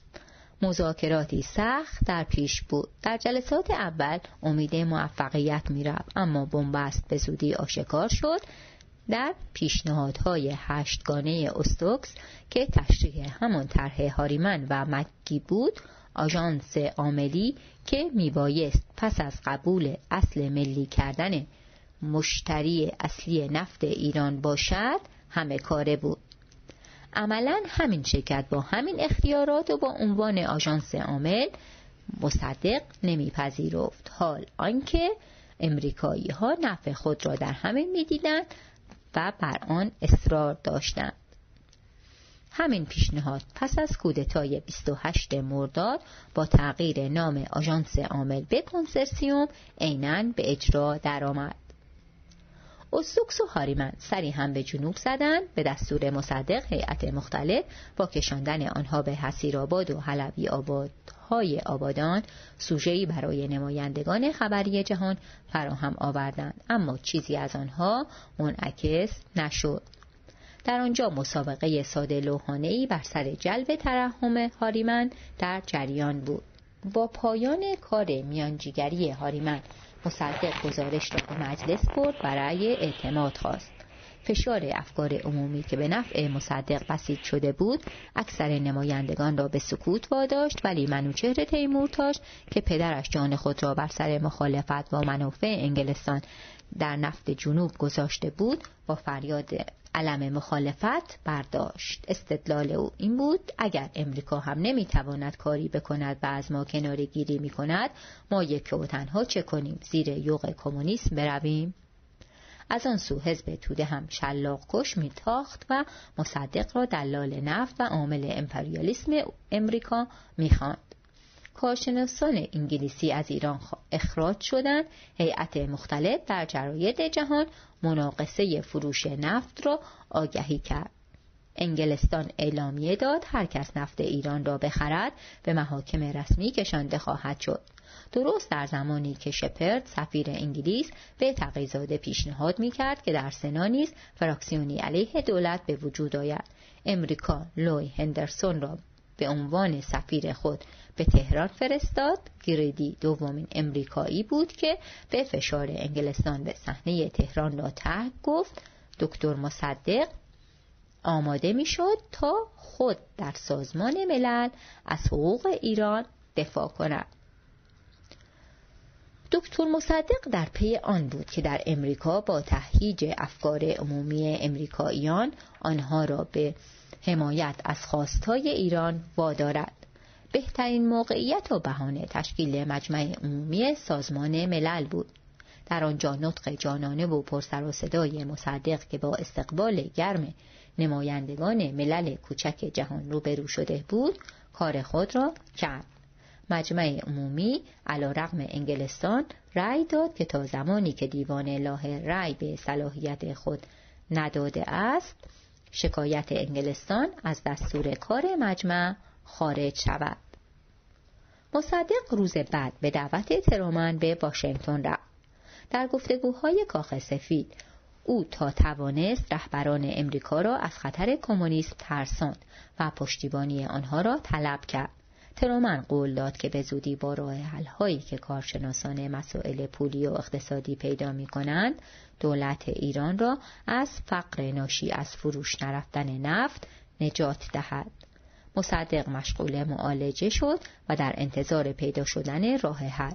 ادامه مذاکرات ترومن به دین آچسن وزیر خارجه تازه امریکا سپرده شد که در بیمارستان به دیدار مصدق رفت. و پس از سفر او به پاریس به عهده جورج مکی همان چیزی که مصدق آرزو داشت و انگلیس از آن میترسید به زودی مصدق و مکگی به تفاهمی رسیدند که به نظر مصدق می توانست نهضت را نجات دهد. فقر مزمن ایران پس از آغاز مبارزه با استثمار انگلستان افزون شده بود. مکی پذیرفت که کمک های اقتصادی امریکا از فشارهای تندروانه ملت ایران خواهد کاست و دادن امتیازهایی از سوی دولت را آسان خواهد کرد. مشکل یافتن راه حلی بود که این کار بدون مخالفت جدی انگلستان صورت پذیرد. تنها راه حل پیدا کردن یک واحد بین المللی و به ظاهر جدا از دولت امریکا بود. همچون بانک جهانی. مصدق این فکر را پسندید. تقاضاهای خود را خلاصه کرد. اول معامله انرژی با صندوق بین المللی پول که ایران عضو آن بود و مطابق اساسنامه صندوق می توانست با آن معامله کند. توافق بر سر دریافت وامی به مبلغ 8 ممیز 75 میلیون دلار در سه قسط بود که می توانست مشکلات ارزی کشور را چاره کند. دوم قرضه‌ای به مبلغ 25 میلیون دلار از بانک صادرات و واردات امریکا برای پروژه های راهسازی و کشاورزی. سوم 23 میلیون دلار وام اصل چهار مارشال برای کمک به برنامه های عمرانی یه سال پیش امریکا از 500 هزار دلاری که قرار بود در این بخش خرج کند تنها 200 هزار دلار هزینه کرده بود. با این توافق می‌رفت که سفر مصدق به امریکا با موفقیت همراه باشد. ناگهان خبری از آن سوی دریاها تهران و واشنگتن را پراند. چرچیل نخست وزیر انگلستان شد. مردم انگلستان قهرمان جنگ و فرمانده جنگی خونریز علیه هیتلر را که در روزهای پایانی جنگ از خانه شماری ده داونینگ استریت بیرونش کرده بودند برای جنگی دیگر فرا خواندند. چرچیر پیر برای آخرین خدمت به امپراتوری به میدان آمد. حکومت حزب کارگر همانقدر مورد حمایت شوروی بود که امریکاییان به آن بیمیل بودند. دنیا قهرمان جنگی خود را می‌خواست انگلستان چرچیل را امریکا آیزنهاور را فرانسه دوگل را. انتخاب چرچیل همان بود که امریکا از مردم انگلستان می‌خواست و سرکوب کردن مصدق و نهضت ایرانیان چیزی که مردم انگلستان از چرچیل می‌خواستند. مکی بزرگترین حامی مصدق در هیئت حاکمه امریکا بر مقدم چرچیل قربانی شد. روز بعد از پایان سفر مصدق او ناگهان به سفارت امریکا در آنکارا رفت. مصدق خبر را وقتی شنید که در سر راه تهران در قاهره هزاران مصری آزادی طلب تنفر خود را از انگلستان با فریاد مرحبا مصدق سر می‌دادند. ملک فاروق که دل به امریکا بسته از انگلیسیان بریده بود مشفق این فریادها می‌شد. در تهران خبر را پیش از مصدق شنیدند. جمال امامی با اطمینان از باخت مصدق در انتخابات گلستان در مجلس تندترین و وقیحانه ترین نطخها را علیه مصدق ایراد کرد. فحشی نبود که نداد. چرچیل می‌رفت تا پیوندهایی را که دولت کارگری سست کرده بود با آمریکا محکم کند شادمانی های مصدق یک به یک به نومیدی می رسید. مصدق در بازگشت به تهران مطمئن شده بود که روزهای سختری در پیش است. چاره ای جز پایداری نبود و برای پایداری دولت می بایست با اطمینان به پشتیبانی مردم قاطعتر عمل کند. برای به دست آوردن اختیارات گسترده تر و قدرت بیشتر تحرکی به اوضاع داد و برگزاری انتخابات دوره 17 را اعلام داشت. تا این زمان هنوز شاه خود را عملی علیه مصدق صورت نداده بود. اشرف و دیگر درباریان و ارتشیان مشغول توطعه بودند. برای اجراه عملیات انتخابات مصدق امیر تیمور کلالی را که به قاطعیت و پاکدامنی شهرت داشت به وزارت کشور فرستاد. تعطیل مجلس برای مدت کوتاهی به توطعه های پارلمانی خاتمه می‌داد. توطئهگران درباری و وابسته به سفارت انگلیس تظاهرات خیابانی و انتشار مقالات تحریک آمیز در نشریات وابسته را تدارک می‌دیدند صحنه چنان بود که تصور می‌رفت با محبوبیتی که دولت در بین مردم داشت و آمادگی مردم برای فداکاری ارتجاع حاکم نخواهد توانست به کارهای پیشین صندوقسازی و تقلبات رایج دست زند. بهترین فرصت بود تا مصدق گریبان خود را از دست مجلسی که اکثریت اعضای آن را هژیر در مقام وزیر دربار انتخاب کرده بود نجات دهد. مخالفان نیز این همه را می‌دانستند که به توطعه ها شدت دادند. سردار فاخر حکمت و گروه درباری مجلس با استدلال اینکه قبلا مجلس تصویب کرده که دوره فعلی را تا پایان مبارزات نفت ادامه دهد قصد جلوگیری از انتخابات را داشتند. مصدق با این منطق که آن لایه هنوز در مجلس سنا تصویب نشده و به توشیح نرسیده لازم الاجرا نیست. پیش برد. مخالفان با تشکیل فراکسیون های جداگانه که بعضی از آنها توسط شپر تحریزی شده بود کوشیدند تا دولت را از پیش از پایان دوری شانزدهم سرنگون کنند. ولی اقلیت طرفدار دولت با غیبت از جلسات مانع شکلگیری توطعه ها شد. ادامه دولت مصدق فصل سی و یک صفحه 342 مصدق در اوج محبوبیت بود. جمال امامی دسته ای از مدیران جراید درباری را به عنوان اینکه امنیت و آزادی بیان وجود ندارد به تحسن به مجلس کشاند و خود نیز با پیژاماهای ابریشمی که سوقات شاه از سفر پرنگ بود به آنها پیوست. هر روز در حسخانه مجلس شبان بیمخ غلام دده طیب رمضان یخی اکبر سیاه و غیر دیگر چاقوکشان شهر پذیرایی می شدند.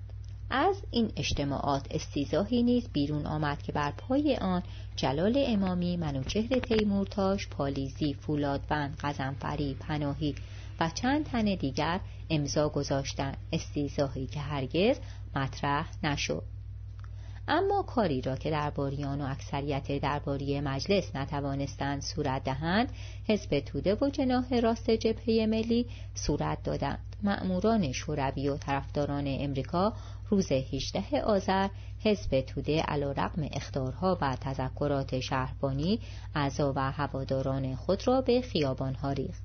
اما این بار شهربانی نه در دست تیمساری منصوب شاه که تحت ریاست امیر تیمور کلالی بود. او نه نیرو فرستاد نه دستور تیراندازی داد اما در مقابل احزاب سونکا دست راستی ناسیونالیست تونرو به رهبری داوود منشیزاده و زحمت کشان به رهبری دکتر بقایی عربده کشان طرفداران خود را به مقابله تودهی ها فرستادند. از جنگ مغلوبه شد. خانه صلح باشگاه حزب توده و دیگر مراکز و دفاتر روزنامه چپ ویران شد. یک بار دیگر جنگ خیابانی. صبح روز بعد در حالی که مطبوعات حزب توده با تندترین کلمات با جعل شناسنامه یک مرده و غیره دولت را زیر تازیانه انتقاد گرفته بودند در مجلس عبدالقدیر آزاد عضو سابق جبهه ملی دولت را متهم کرد که به قصد نشان دادن قدرت کمونیستها به امریکاییان تهران را به خاک و خون کشیده و تندتر از او جمال امامی که خود سرکرده چاقوکشان و جاهلان تهران شده بود و حادثه سازان شبهای تهران معمولا به وساطت و زمانت او از کلانتری ها رها می شدند فریاد برداشت این نخست وزیر است یا هوچی؟ کی همچون غلطی یک نخست وزیری در عمرش کرده است؟ و در پایان نتیجه گرفت که خدا یک مرزهایی گاهی برای تنبیه جامعه ایجاد می کند دکتر مصدق هم یکی از این امراض است که خدا برای ایران فرستاده. روز بعد دکتر مصدق گزارش مفصلی از سفر امریکا مذاکرات با هاریمن پیشنهادات انگلستان و علت شکست مذاکرات به مجلس داد. او فاش کرد که قصد دارد تا پایان این مبارزه در قدرت باقی بماند. فردایش او یادداشتی برای میدلتون فرستاد که در آن از دسیسه های سفارت انگلستان پرده برداشته بود. دولت چرچیل به بهانه اینکه یادداشتش قبلا در رادیو ایران پخش شده آن را پس فرستاد. عصر همان روز هیئت دولت به پیشنهاد دکتر مصدق کنسولگری های انگلستان را در سراسر ایران بست. کاردار سفارت انگلیس که می‌خواست اعلام این خبر یک روز به تأخیر بیفتد پشت در اتاق خواب دکتر مصدق یک ساعتی معطل ماند. و این در روزی بود که هندرسون خبر موافقت اداره اصل چهار را با دادن معادل 23 میلیون دلار اعتبار به ایران به دولت داد. توطعه هفته پیش تودعی ها و این خوشخدمتی امریکایی ها باعث شد که وقتی هفته بعد دولت اعلام داشت که به تمام دنیا نفت خواهد فروخت هندرسون از مصدق خواست که از فروش نفت به شوروی و بلوک شرق خودداری کند. مصدق پذیرفت. پیش از آن دولت کوشش بسیار به کار برده بود تا بلوک شرق را به خرید مستقیم نفت از ایران تشویق کند. اما موفق نشده بود در این زمان فشار ناشی از محاصره اقتصادی و نبودن ارز و بلوکه شدن پولهای ایران در بانکهای انگلیس دولت را در شدیدترین بحران اقتصادی فرو برده بود حوادث و درگیری های مبارزه نگرانی هایی در سرمایه داران به وجود آورده بود که سرمایه گذاری را متوقف کرده پولها را از جریان انداخته بودند. دولت برای دفع بحران ناگزیر به انتشار اوراق قرضه ملی شد که پیش از انتخابات رفراندومی برای تشخیص میزان محبوبیت دولت و شخص مصدق به حساب می آمد. حزب توده خرید این اوراق را به عنوان توطئه‌ای برای فقیر نشان دادن ملت و وام گرفتن از امریکا تحریم کرد اما گروه گروه مردم فقیر و طبقه متوسط با ایثار ذخیره های اندک خود فروش فرش گرو گذاشتن اساس خانه و غیره به میدان آمدند. این بزرگترین افتخار دولت مصدق شد. زمستان ملایم هنوز به برف نرسیده بود که روزنامه ها خبر دادند چرچیل راهی واشنگتن شده است. همزمان با روزهایی که امریکایی ها با ترتیب دادن زیافت بزرگ و مجلل و برپا کردن مجسمه چرچیل در برابر سفارت انگلیس و دادن دکترای افتخاری به او نخستین کسی را که ورود آنها را به باشگاه ابرقدرتها خیر مقدم گفت بزرگ می داشتند پیشنهاد بانک عمران بین الملل به تهران رسید. مصدق در سفر امریکا کوشش بسیاری برای دریافت کمک از این بانک به کار برده بود و به پیشنهاد مگی قبول کرده بود که این بانک صنعت نفت ایران را موقتا اداره کند و چرخها را به کار اندازد. این بار در پیشنهادهای اجرایی بانک تغییری پیدا شده بود. بانک جهانی می‌خواست به وسیله کارشناسان خارجی ترجیحاً انگلیسی صنعت نفت را اداره کند. مصدق بی تردید پیشنهاد را رد کرد. همزمان با آن علی امینی معاون قوام و عامل او را در مذاکره با امریکاییان به وزارت اقتصاد ملی گماشت. امتیازی به امریکا و سپهبدی از آن پناه را به وزارت جنگ امتیازی به دربار. در چنین فضایی که جلسات هر روزه جمال امامی رشیدیان ها مسعودی ها حتی در گوشه سید زیا با اشرف و شاپور علی رضا در جریان بود چرخ انتخابات به کار افتاد. میدلتون سخت در فعالیت بود. در فاصله برگزاری انتخابات مجلس شیوخ به ریاست تقیزاده به خود حرکتی داد بلکه در قیاب مجلس شورا دولت را سرنگون کند. مهمترین عاملی که به میدلتون دربار و عوامل ارتجاع اجازه می‌داد تا در فضایی که آنچنان از مصدق حمایت می‌شد دست به چنین کاری بزند ظهور اختلاف بین مصدق و کاشانی بود. در هنگام انتخابات بر سر انتخاب شمس قنات آبادی از حوزه شاهرود بین آیت الله کاشانی و امیر تیمور کلالی وزیر کشور اختلاف افتاد. تا کانون ارتجاع به فکر استفاده از این اختلاف بیفتد. امیر تیمور کنار رفت و از بروز اختلاف جلوگیری شد. دیگر توطعه ها و دسیسه های سفارت و شرکت سابق نفت بر همه کس آشکار بود. سدان رئیس اطلاعات و مطبوعات شرکت نفت پس از آنکه دفاتر شرکت در همه جا بسته یا اشغال شد با آهستگی اسناد و مدارک زی قیمت خود را از محل دفتر به خانه در خیابان نادری منتقل کرده آنجا به رهبری عملیات علیه دولت مشغول شده بود. دولت مصدق از بقایی خواست که توسط گروهش این محل را زیر نظر بگیرند. در روزی آنان نماینده دادستان را به خانه سدان کشاندند. اسناد توقیف شد اما دکتر مصدق علا رقم بقایی که موضوع جالبی برای جنجال یافته بود آنچه را که افشاگرانه بود و نامهای معروف در برداشت پیش خود نگه داشت. از آن همه تنها نام بهرام شاهرخ مسئول برنامه فارسی رادیوی آلمان هیتلری زیر نظر گوبلز رئیس تبلیغات کشور پس از جنگ و علی جواهر کلام بیرون آمد. های اصلی به علت سیاست نرم و میان روی های دکتر مصدق پنهان ماند. اسرار خانه سدان گرچه منتشر نشد ولی بی اثر نبود. مصدق با عصبانیت از پله های کاخ مرمر بالا رفت و با تهدید به انتشار اسناد از شاه خواست که ملکه مادر و اشرف را از دخالت در امور کشور باز دارد شاه که سخت ترسیده بود قول مساعد داد از سوی دیگر با حمله مشابه بر اساس همین اسناد مصدق دندان سنا را هم کشید سال پرهیجان 1330 به پایان می رسید. یک سال پس از مرگ رزمارا ملت راهی دراز پیموده بود و در عرض سی سالی که از کودتای سوم اسفند 1299 میگذشت خاندان پهلوی هیچگاه چنین ضعیف نبود و ملت چنین پیروزمند و توطعه های خارجی چنین پردامنه. روزهایی که می توانست برای دولت ایران و طرفداران نهضت بهترین روزها باشد با رسیدن خبرهایی از آن سوی دریاها نگرانی آور شد. آنتونی ایدن وزیر خارجه انگلستان که در دوران حکومت حزب کارگر همواره در مجلس با انتقاد از آن دولت خواستار شدت عمل در برابر مصدق می‌شد اینک در حالی که عملا کابینه چرچیل پیر و بیمار را اداره می کرد اعلام داشت به زودی در سیاست امریکا تغییر بسیار مهمی پیدا خواهد شد.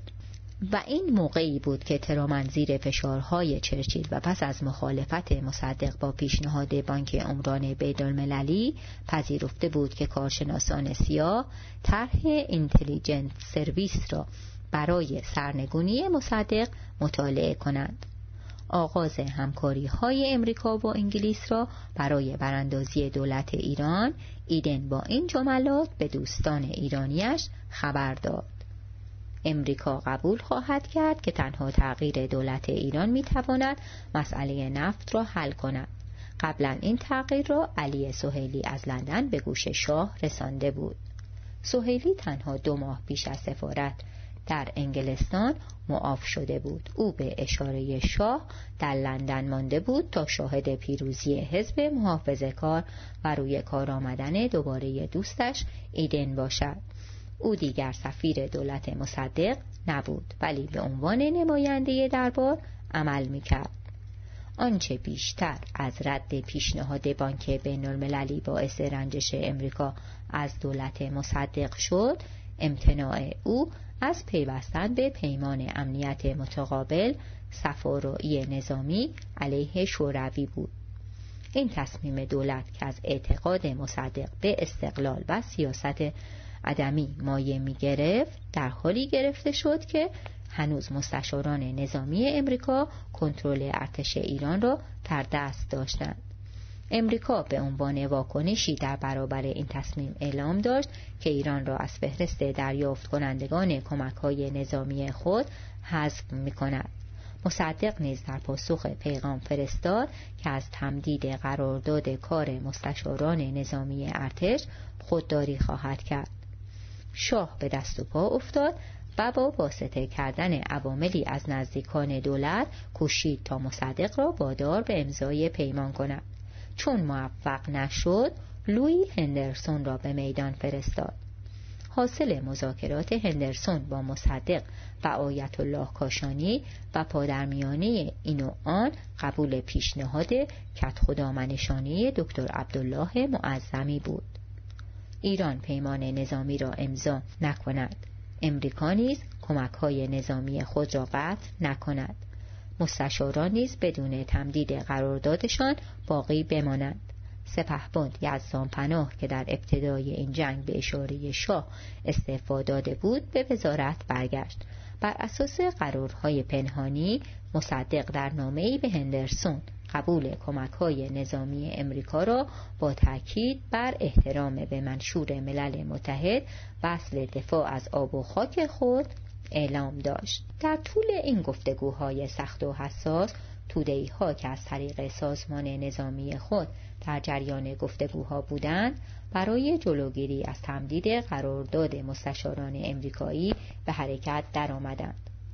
از پنجم تا هشتم فروردین سی و یک را جوانان تودهی و دموکرات وابسته به حزب توده و در مقابل آنها سومکا و پان ایرانیستا به روزهای درگیری خونین و تظاهرات و اختشاش بدل کردند. خیابانها پر بود از کسانی که علیه امریکا یا شوروی یا انگلستان شعار می‌دادند. میدلتون لبخند می‌زد چرا که دیگر انگلستان تنها موضوع حمله مردم نبود گسترش درگیری هایی که سومین حادثه خونین بود که تودهی ها برای دولت مصدق ایجاد کردند دولت از دهم فروردین در تهران و هومه حکومت نظامی برقرار کرد. مصدق که در تمام زندگی سیاسی با حکومت نظامی مخالف بود ناگزیر شده بود به آن متوسل شود. این موهبت را سفارت انگلیس از تودهی ها هدیه گرفت. در حالی که عوامل دربار و انگلستان از این تصمیم بهرهمند می شدند و نیروهای آزادیخواه و مردم از آن صدمه می دیدند.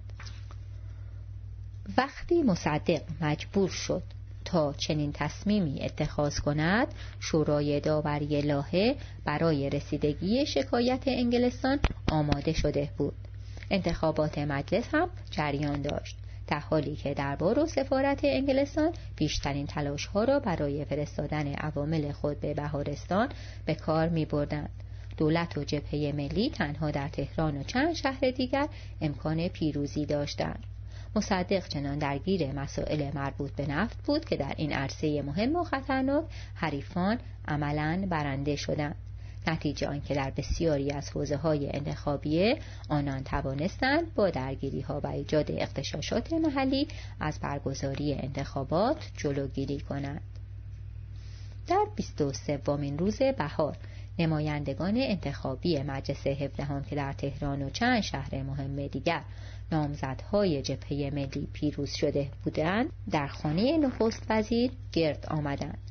در آنجا مصدق بی به گوشهای نامحرمی که وجود داشت برنامه آینده دولت را بیان داشت. وظیفه نمایندگان را هم برشمرد. در آین افتتاح دوره هفدهم که تنها نیمی از نمایندگان آن 78 نفر انتخاب شدند مصدق به بهانه بیماری به عنوان ژست مخالفی علیه جریان انتخابات شرکت نکرد. سفیر شوروی هم به عنوان اعتراض به ادامه حضور مستشاران امریکایی در ارتش حاضر نبود. واقعیت این بود که روش مصدق در مماشات و مسالمت جویی با عوامل دشمن در انتخابات مزار خود را نشان داد. درباریان توانستند در بیشتر حوزه ها نمایندگان خود را به مجلس ببرند گرچه مجلس هفدهم از درباریان مشهوری چون جمال امامی، تیمورتاج، شکرایی، محمد علی مسعودی، غلام حسین ابتهاج، حسن اکبر، مهدی پیراسته، سردار فاخر حکمت، خزیمه علم، ابوالفتح دولت شاهی و سالار سعید سنندجی خالی بود اما در عوض اورنگ، محمود جلیلی، محمد بناصر زلفقاری، دکتر تاهری، کهبود، میر اشرافی و محمد علی منصف در آن بودند. کار جنجالی روزهای بعد مصدق ارسال نامه ای به مجلس بود. در آن نامه او محافظه کاری را به کناری نهاد و فاش ساخت که با وجود هوشیاری ملت کماکان کسانی از اردوی دشمن به خانه ملت رخنه کردند. چند روز بعد او پس از نطق حساب شده ای از رادیو که مردم را دعوت به پایداری در مقابل توطعه های خارجی و داخلی می کرد راهی لاهه شد. همراه او سید علی شایگان الله یار صالح مزفر بقایی کاذب حسیبی عبدالحسین علی آبادی رفتند. کریم سنجابی و حسین نواب و نصرالله انتظام هم در لاهه به گروه پیوستند. دادگاه داوری لاهه آوردگاه مطلوب مصدق بود که هم در حقوق بین الملل تبهر داشت و هم در بازی های سیاسی اروپایی پسند. در آنجا مقدم او همچون قهرمانی مبارز گرامی داشته شد. نطقش تمام رسانه های گروهی جهان را پر کرد. در این سخنرانی مصدق سیاست استعمارگرانه انگلیس را در 150 سال اخیر در ایران به میان کشید و راه را برای دفاع جانانه پروفسور هانری رولان وکیل ایران گشود. فضا به سود ایران بود پاسخ وکیلان متفرعن انگلیسی گم شد. مصدق که با به همراه بردن چهار تن از وکیلان عضو جبهه ملی فراکسیون موافق دولت را دچار مشکل کرده بود منتظر پاسخ و صدور رأی نماند و به تهران برگشت. در این فاصله اختلافات بچگانه موافقان دولت باعث شد که فراکسیون دربار بتواند دکتر سید حسن امامی امام جمعه را در رأس مجلس بگذارد. دربار این حقوقدان شیک و مجلس آرا و اهل رقص و بزم را از پیش به لباس روحانیت ملبس کرده بود تا مقام ظاهری امام جمعه تهران را در تشریفات و سلامها اشغال کند. تلاش های شپرد و دربار سمر می‌داد. مجلس شورا پس از استعفای سنتی دولت به کابینه مصدق 52 رأی موافق داد. گروهی قائد بودند و 11 رأی سفید. سنا که اکثریت اعضایش در ارتباط با سیاست انگلستان بودند رأی نداد و فقط از شاه خواست که فرمان نخست وزیری به مصدق بدهد. رأی سناتورها موکول به شنیدن برنامه دولت شده بود. مصدق نپذیرفت شاه از ترس مردم عقب نشینی کرد و علا وزیر دربار را فرستاد تا سناتورها را به زور به جلسه برده و از آنها برای دولت رأی اعتماد بگیرد. اما از 36 سناتور تنها 14 رأی به نام مصدق خوانده شد. بقیه ورقه های سفید دادند. مصدق که چنین دید روش ملایم همیشگی را به کناری نهاد و به کاخ رفت. شاه 33 ساله پس از 13 سال سلطنت آنقدر هیلگر و سیاست باز شده بود که در ظاهر همدستی خود را با توطئهگران علیه دولت از مصدق پنهان دارد اما مصدق راضی نمی‌شد. از مجلس اختیارات ویژه قانونگذاری برای شش ماه می‌خواست و از شاه وزارت جنگ را بهترین موقع برای سرکوبی دربار و عوامل سفارت انگلستان همین زمان بود. مصدق می‌دانست که مردم ارتجا را وادار به عقب نشینی خواهند کرد. شاه نپذیرفت که اختیار ارتش را به مصدق بسپارد. دولت استعفا داد. فردای 25 تیر که استعفای مصدق همچون بمب در تهران و سراسر جهان ترکید گفتگوی طولانی اشرف با برادرش شاه را آماده یک بازی خطرناک و حساب شده کرد. آن شب او به کاخ برادرش غلام رضا رفت. در آنجا هما علم همسر او نوه وسوق و دوله امویش قوام را دعوت کرده بود. شاه با دشمن قدیمیش دست داد و جامها به سلامتی موفقیت بالا رفت. در این زمان ترفندها و توطعه های حساب شده میدلتون کاردار سفارت انگلیس و عوامل آن سفارت بی اثر شده. اختلاف آیت الله کاشانی و دولت در پی ملاقات او و مصدق حل شده بود.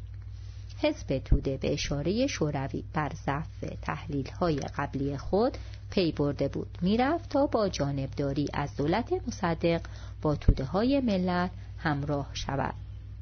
مصدق در آخرین تغییرات کابینه به جای مشار اعظم که به نمایندگی مجلس رسیده بود وزارت پست و تلگراف را به دکتر غلام حسین صدیقی استاد دانشگاه داد مهمتر از آن خلیل طالقانی را به وزارت کشاورزی رساند طالقانی در اداره اصل چهار که زیر نظر ویلیام وارن شخصیت معروف امریکایی اداره می‌شد رنگین کمانی از جوانان را برای رهبری آینده تربیت می کرد.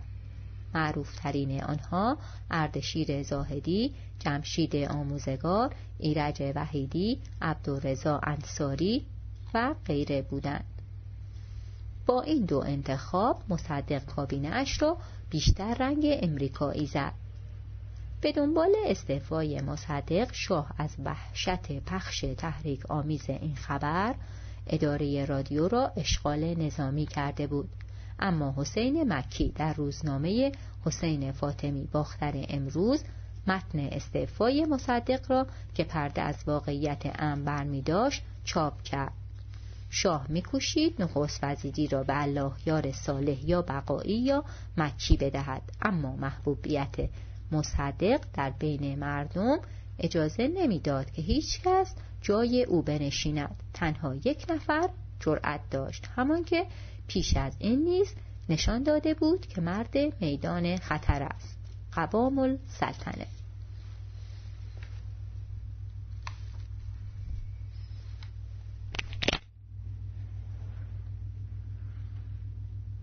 دولت قوام 28 تا 31 تیر 1331 صفحه 349 این دولت به مجلس معرفی نشد. نخست وزیر احمد قوام دادگستری رضا تجدد معاون رضا امید خارجه علی سهیلی دارایی علی امینی. کار احمد آرامش اقتصاد ملی غلام حسین فروهر. کشاورزی احمد حسین عدل معاون دریابگی بهداری عباس قلی گلشاییان. راه دکتر منوچهر اقبال معاون منوچهر تیمورتاش. کشور جمال امامی معاون سید محمد علی شوشتری. پست و تلگراف اعزاز نیکپی معاون مهدی پیراسته. مشاور سید جلال تهرانی علی اقبال. معاون امور پارلمانی عباس اسکندری. معاون تبلیغات حسن ارسنجانی. در اوج هیاهوی نفت در ایران عوام که شاه لقب جناب اشرف را از او گرفته بود در کازینوی دوئل با ملک فاروق پادشاه مصر قمار می‌کرد. این دو دشمن انگلیس و دوست آمریکا از مدتی پیش یکدیگر را هم بازیان خوبی یافته بودند. روز بعد قوام بخشی از سه میلیون فرانکی را که از فاروق برده بود برای اشرف خواهر جوان شاه فرستاد. که دور از درگیری های تهران در آن خطه خوش میگذراند. این آغاز پیوندی مجدد بین دربار و قوام بود. شاه هیچگاه از قوام دلخوش نبود. روزگار سخت صدارت او تحقیرهای او و از همه بدتر نامه تندی را که قوام موقع تشکیل مجلس مؤسسان سال 27 دولت ساعد برای او فرستاد از یاد نبرده بود. پس از این آشتی اشرف و مادرش شاه را قانع کردند که این پیرمرد قوی تنها راه حل مشکل اوست. شاه خود مصدق را که به ملاحمت زبان زد بود بیشتر از قوام میپسندید. آن دیدار با استفای مصدق سمر داد. انگلستان چنین راه حلی را نمیپسندید. اما هندوستان از طرف ترومن موافقت آمریکا را برای انتصاب قوام به شاه خبر داد. او نخستین کسی بود که آن دیدار با استفای مصدق سمر داد. انگلستان چنین راه حلی را نمیپسندید. اما هندرسون از طرف ترومن موافقت آمریکا را برای انتصاب قوام به شاه خبر داد. او نخستین کسی بود که روز 26 تیر برای تبریک صدارت راهی قصر قوام شد. در این زمان بازده آن بازی ملک فاروق یک ماهی بود که تاج و تخت خود را نیز باخته بود و آمریکا خوشحال بود که جای او را به ژنرال نجیب طرفدار خود سپرده است. عوام می توانست همین نقش را در ایران بازی کند. او نوروز سال سی و یک با امید به اینکه بنبست نفت راه او را برای رسیدن به صدارت باز خواهد کرد به تهران آمد. بار دیگر محفل او گرم شد. خیلی دامادان برادرش و یاران سابق خود عوامل او بودند. از گروه سابق. به زودی زلفقاری ها اسکندری ارسنجانی مورخ دوله سپهر و غیره سر رسیدند. شرکت علی امینی در این جلسات او را از کابینه مصدق دور انداخت. این کوشش ها و گرمی بازار قوام از چشم مصدق پنهان نبود. اما هرگاه که آیت الله کاشانی موضوع را متذکر می‌شد با بیاعتنایی از آن میگذشت. مصدق می‌دانست که تا مردم با او همراه و همرأیند قوام نمی‌تواند کاری صورت دهد. این واقعیتی بود که انگلستان با تجربه هم در میافت اما آمریکای جوان و مغرور نه. انتخاب قوام فرصت مناسبی در اختیار سفارت انگلستان گذاشته تا به مصدق بفهماند که تا چه اندازه از سوی دوستان آمریکاییش آسیب پذیر است. میدلتون مانند هندرسون به ملاقات فوری قوام نرفت بلکه کوله بار بست و برای ماهیگیری راهی رودخانه لار شد. همین اشارت برای دربار کافی بود که فورا از قوام فاصله بگیرد. جناب اشرف که از دشمنی انگلیس با خود خبر داشت و می‌دانست دوستی با لندن همچون رضایت با دربار خریدنی نیست دست به مانور زد و گروهی از سرشناسان آنگلوفیل را برای وزارت طلبید تا بدین وسیله میدلتون را رام کند. اما آن انگلیسی کهنکار بیشتر از او از شهر خبر داشت و ترجیح داد در رودخانه ماهی بگیرد. با انتشار خبر استعفای مصدق چشمها به تهران و به آیت الله کاشانی دوخته شده بود. در اینجا مصدق به خانه رفته در بسته بود. به طوری که رهبران جبهه ملی هم تا سه روز بعد نتوانستند با او تماس بگیرند. مصدق در این کار سیاستی هم داشت و آن رو در رو نهادن کاشانی و دربار بود. او از مدتها پیش در جریان کوشش هایی بود که از سوی دربار برای نفوذ در بین اطرافیان آیت الله به کار گرفته می‌شد. اطرافیان مصدق این اشوه ها را بزرگ کرده به منزله اعتلاف کاشانی و دربار جلوگر می‌کردند. رفت آمدها در خانه کوچک کاشانی چشمگیر بود تا پاسی از شب ادامه داشت. و گوشه دیگر شهر بحث داغی بین چند تن در جریان بود. در این فاصله با اشاره دربار دکتر امامی رئیس مجلس چهل تن از نمایندگان طرفدار دربار را گرد آورد و از آنها رأی تمایلی غیرقانونی برای قوام گرفت. شاه بر اساس این رأی فرمان را امضا کرد. با انتشار این خبر سران حزب توده که از چند ماه پیش دنبال فرصتی میگشتند تا اشتباهات خود را جبران کرده با سر و صدا جانبداری از مصدق را اعلام کنند موقع را مختنم شمردند.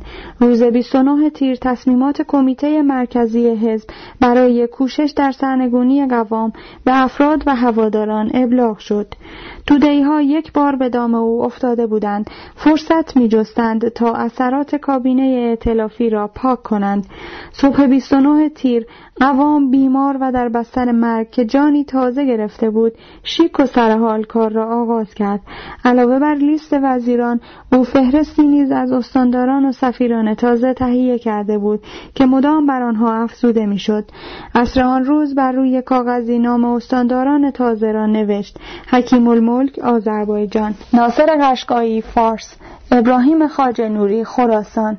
سنندجی کردستان. محمد شاهکار کرمانشاه. مصباح فاطمی خوزستان. حسام الدین دولت آبادی اصفهان.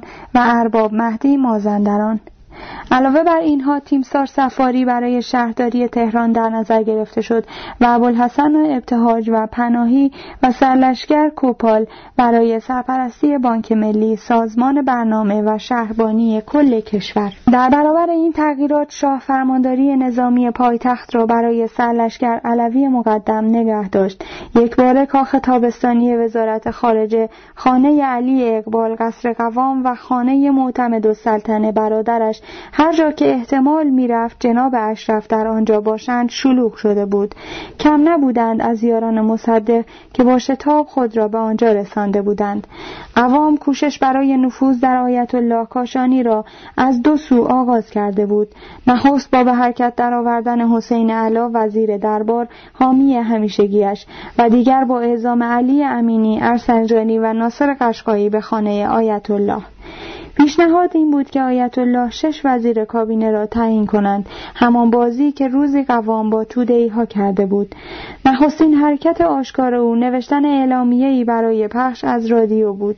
ظهر روز 29 تیر چون رضا سجادی گوینده پرتوان رادیو که قبلا در حادثه بستن کنسولگری های انگلیس مورد سوء زن مصدق واقع شد شغل خود را از دست داده بود اعلامیه قوام را خواند. فریاد از هر سو برخاست. او در این اعلامیه با جملاتی ادبی مخالفان را به اعدام تهدید کرد. برای خود سابقه نخستین مبارزه برای ملی کردن نفت تراشیده و نوید روزهای بهتر به مردم داده بود. اعلامیه کشتیبان را سیاستی دگر آمد که قوام عمدن شعر منوچهری را تغییر داده به مقتضای موقع کشتنیان را کشتیبان کرده بود چون توپ در تهران ترکید. آیت الله کاشانی قاصدان را پس زده و علا رغم اصرار بعضی از اطرافیان دستور داد تا خبرنگاران برای مصاحبه با او بیایند. مصاحبه ای که روز 29 تیر کار قوام را تمام شده اعلام کرد. پس از آن آیت الله در نامه ای به حسین علا تهدید کرد که اگر قوام تا 24 ساعت دیگر برکنار نشود لبه تیز انقلاب را متوجه دربار خواهد کرد شاه به وحشت افتاد اما هندرسون و علا پایداری را توصیه می کردن. قرار شد تا فردا که آیت الله و سران جبهه ملی اعلام تعطیل عمومی و تظاهرات سراسری کردهاند صبر کنند قوام آسیم سر به دربار رفت که از طریق شاه به ارتش و فرمانداری نظامی دستور آماده باش بدهد. در اینجا بود که کابینه قدیمی شاه مجال بروز یافت. او فرصتی یافته بود تا در این هنگام انتقام تمام آن تحقیرها را از قوام بگیرد. ظاهرا ارتش آماده بود اما شاه فرمان همه چیز را به دست علوی مقدم سپرد و او را که یکی از معدود امیران ماسون بود و در دوران سوم شهری و معاون فرمانداری نظامی سپه بود امیر احمدی. فرمان داد که تنها کاخ سلطنتی را محافظه کند و مردم را آزاد بگذارد. این پیغامی بود که به آیت الله کاشانی هم رسید. در اینجا تنها یک وحشت وجود داشت و آن بسیج تودهی ها بود. علوی مقدم در سرسرای مجلس در گفتگویی با فراکسیون جبهه ملی از این وحشت با آنان سخن گفت. حاصل آنکه در لحظاتی که قوام میپنداشت همه جا به ویژه رادیو را کاملا در اختیار دارد اعلامیه جبهه ملی پخش شد. علوی مقدم شخصا اعلامیه سی و یک نماینده عضو جبهه ملی را به رادیو برد. در این اعلامیه مردم به متانت و آرامش بدون تجمع و تظاهر و اجتناب از هر گونه تصادم با ماموران انتظامی دعوت شده بودند تا دشمنان ایران نتوانند از ابراز احساسات ملی سوء استفاده کنند. اعلامیه را محمد علی انگجی محمد رضا اقبال احمد اخگر مزفر بقایی اسکر پارسا جلالی نائینی ابوالحسن حائری زاده ضیاءالدین حاج سید جوادی کاظم حسیبی جواد خلخالی علی زهری احمد رضوی احمد زیرکزاده مرتضا شبستری ابراهیم شاهپوری علی شایگان احمد صفایی شمس قناتآبادی فرزانه محمد حسین و خسرو قشقایی ندلی کریمی علی اصغر مدرس یوسف مشار عبدالله معظمی حسین نمکی ابراهیم میلانی و محمود نریمان و غیره امضا کرده بودند. قوام که می‌دانست روز پیش گروهی از نمایندگان مجلس عضو جبهه ملی با شاه ملاقات کردند به سرعت دست به کار شد. صبح یکشنبه 29 تیر در باغ معتمد السلطنه جلسه مشورتی تشکیل داد. های قبلی کنار گذاشته شده بود. دکتر امامی رئیس مجلس و سید محمد صادق تبایی و سردار فاخر حکمت رئیسان سابق مجلس در کنار میر سید علی بهبهانی و دکتر اقبال و اسدالله علم نوکران نشاندار دربار و عباس اسکندری و حسن ارسنجانی و غیره قوام را در میان گرفته بودند. هر کس نظری مشورتی می‌داد. قوام از این جلسه استفاده کرد تا برای شاه پیغام بفرستد که پایداری خواهد کرد و از او بخواهد که با انحلال مجلسین حقی که مجلس مؤسسان به شاه داده و قوام خود بزرگترین مخالف آن بود و دادن اختیارات ویژه به او دولت را یاری دهد. اما شاه وقت میگذراند. اشرف با نامه هشت صفحه‌ای و پیغام شفایی و هندرسون در ملاقاتی دوباره قوام را دلگرم می ساختند که پس از گذراندن روز دوشنبه سی تیر به خواستهای خود خواهد رسید. صبح سی تیر قوام در باغ سفارت آلمان که پس از قطع رابطه با آلمان به عنوان باشگاه وزارت خارجه مورد استفاده نخست وزیران بود شاد و شنگول آماده شنیدن خبرهای خوب بود. کسی می رسید چیزی می گفت واقعیت این بود که مردم هزار هزار از بازار و نقاط مختلف شهر به راه افتاده در برابر چشم ماموران حکومت نظامی به بهارستان می رفتند. فریاد مرد باد قوام بالا می گرفت. قوام از شهر خبر می خواست و رهبران نظامی به دروغ اخبار آرام کننده به او می‌دادند. همه با شاه هم دست شده قصد داشتند این پیرمرد هفتاد و هفت ساله را رسوا کنند تا اینکه افراد تازه ای از شهر رسیدند با اخبار تازه. در میان آنها رضا آشتیانی زاده و نیکپور پرده ها را بالا زده فاش ساختند که مردم نزدیک به انفجارند. ماموران هیچ کاری نمی کنند در یکی دو نقطه سربازان و پاسبانان به مردم پیوسته فریاد مردواد قوام سر دادند. قوام با عصبانیت علوی مقدم را احضار کرد.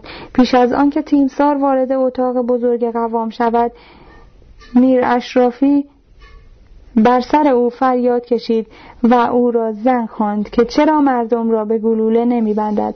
علوی مقدم تپانچه خود را بیرون کشید. چیزی نمانده بود که فاجعه ای رخ دهد.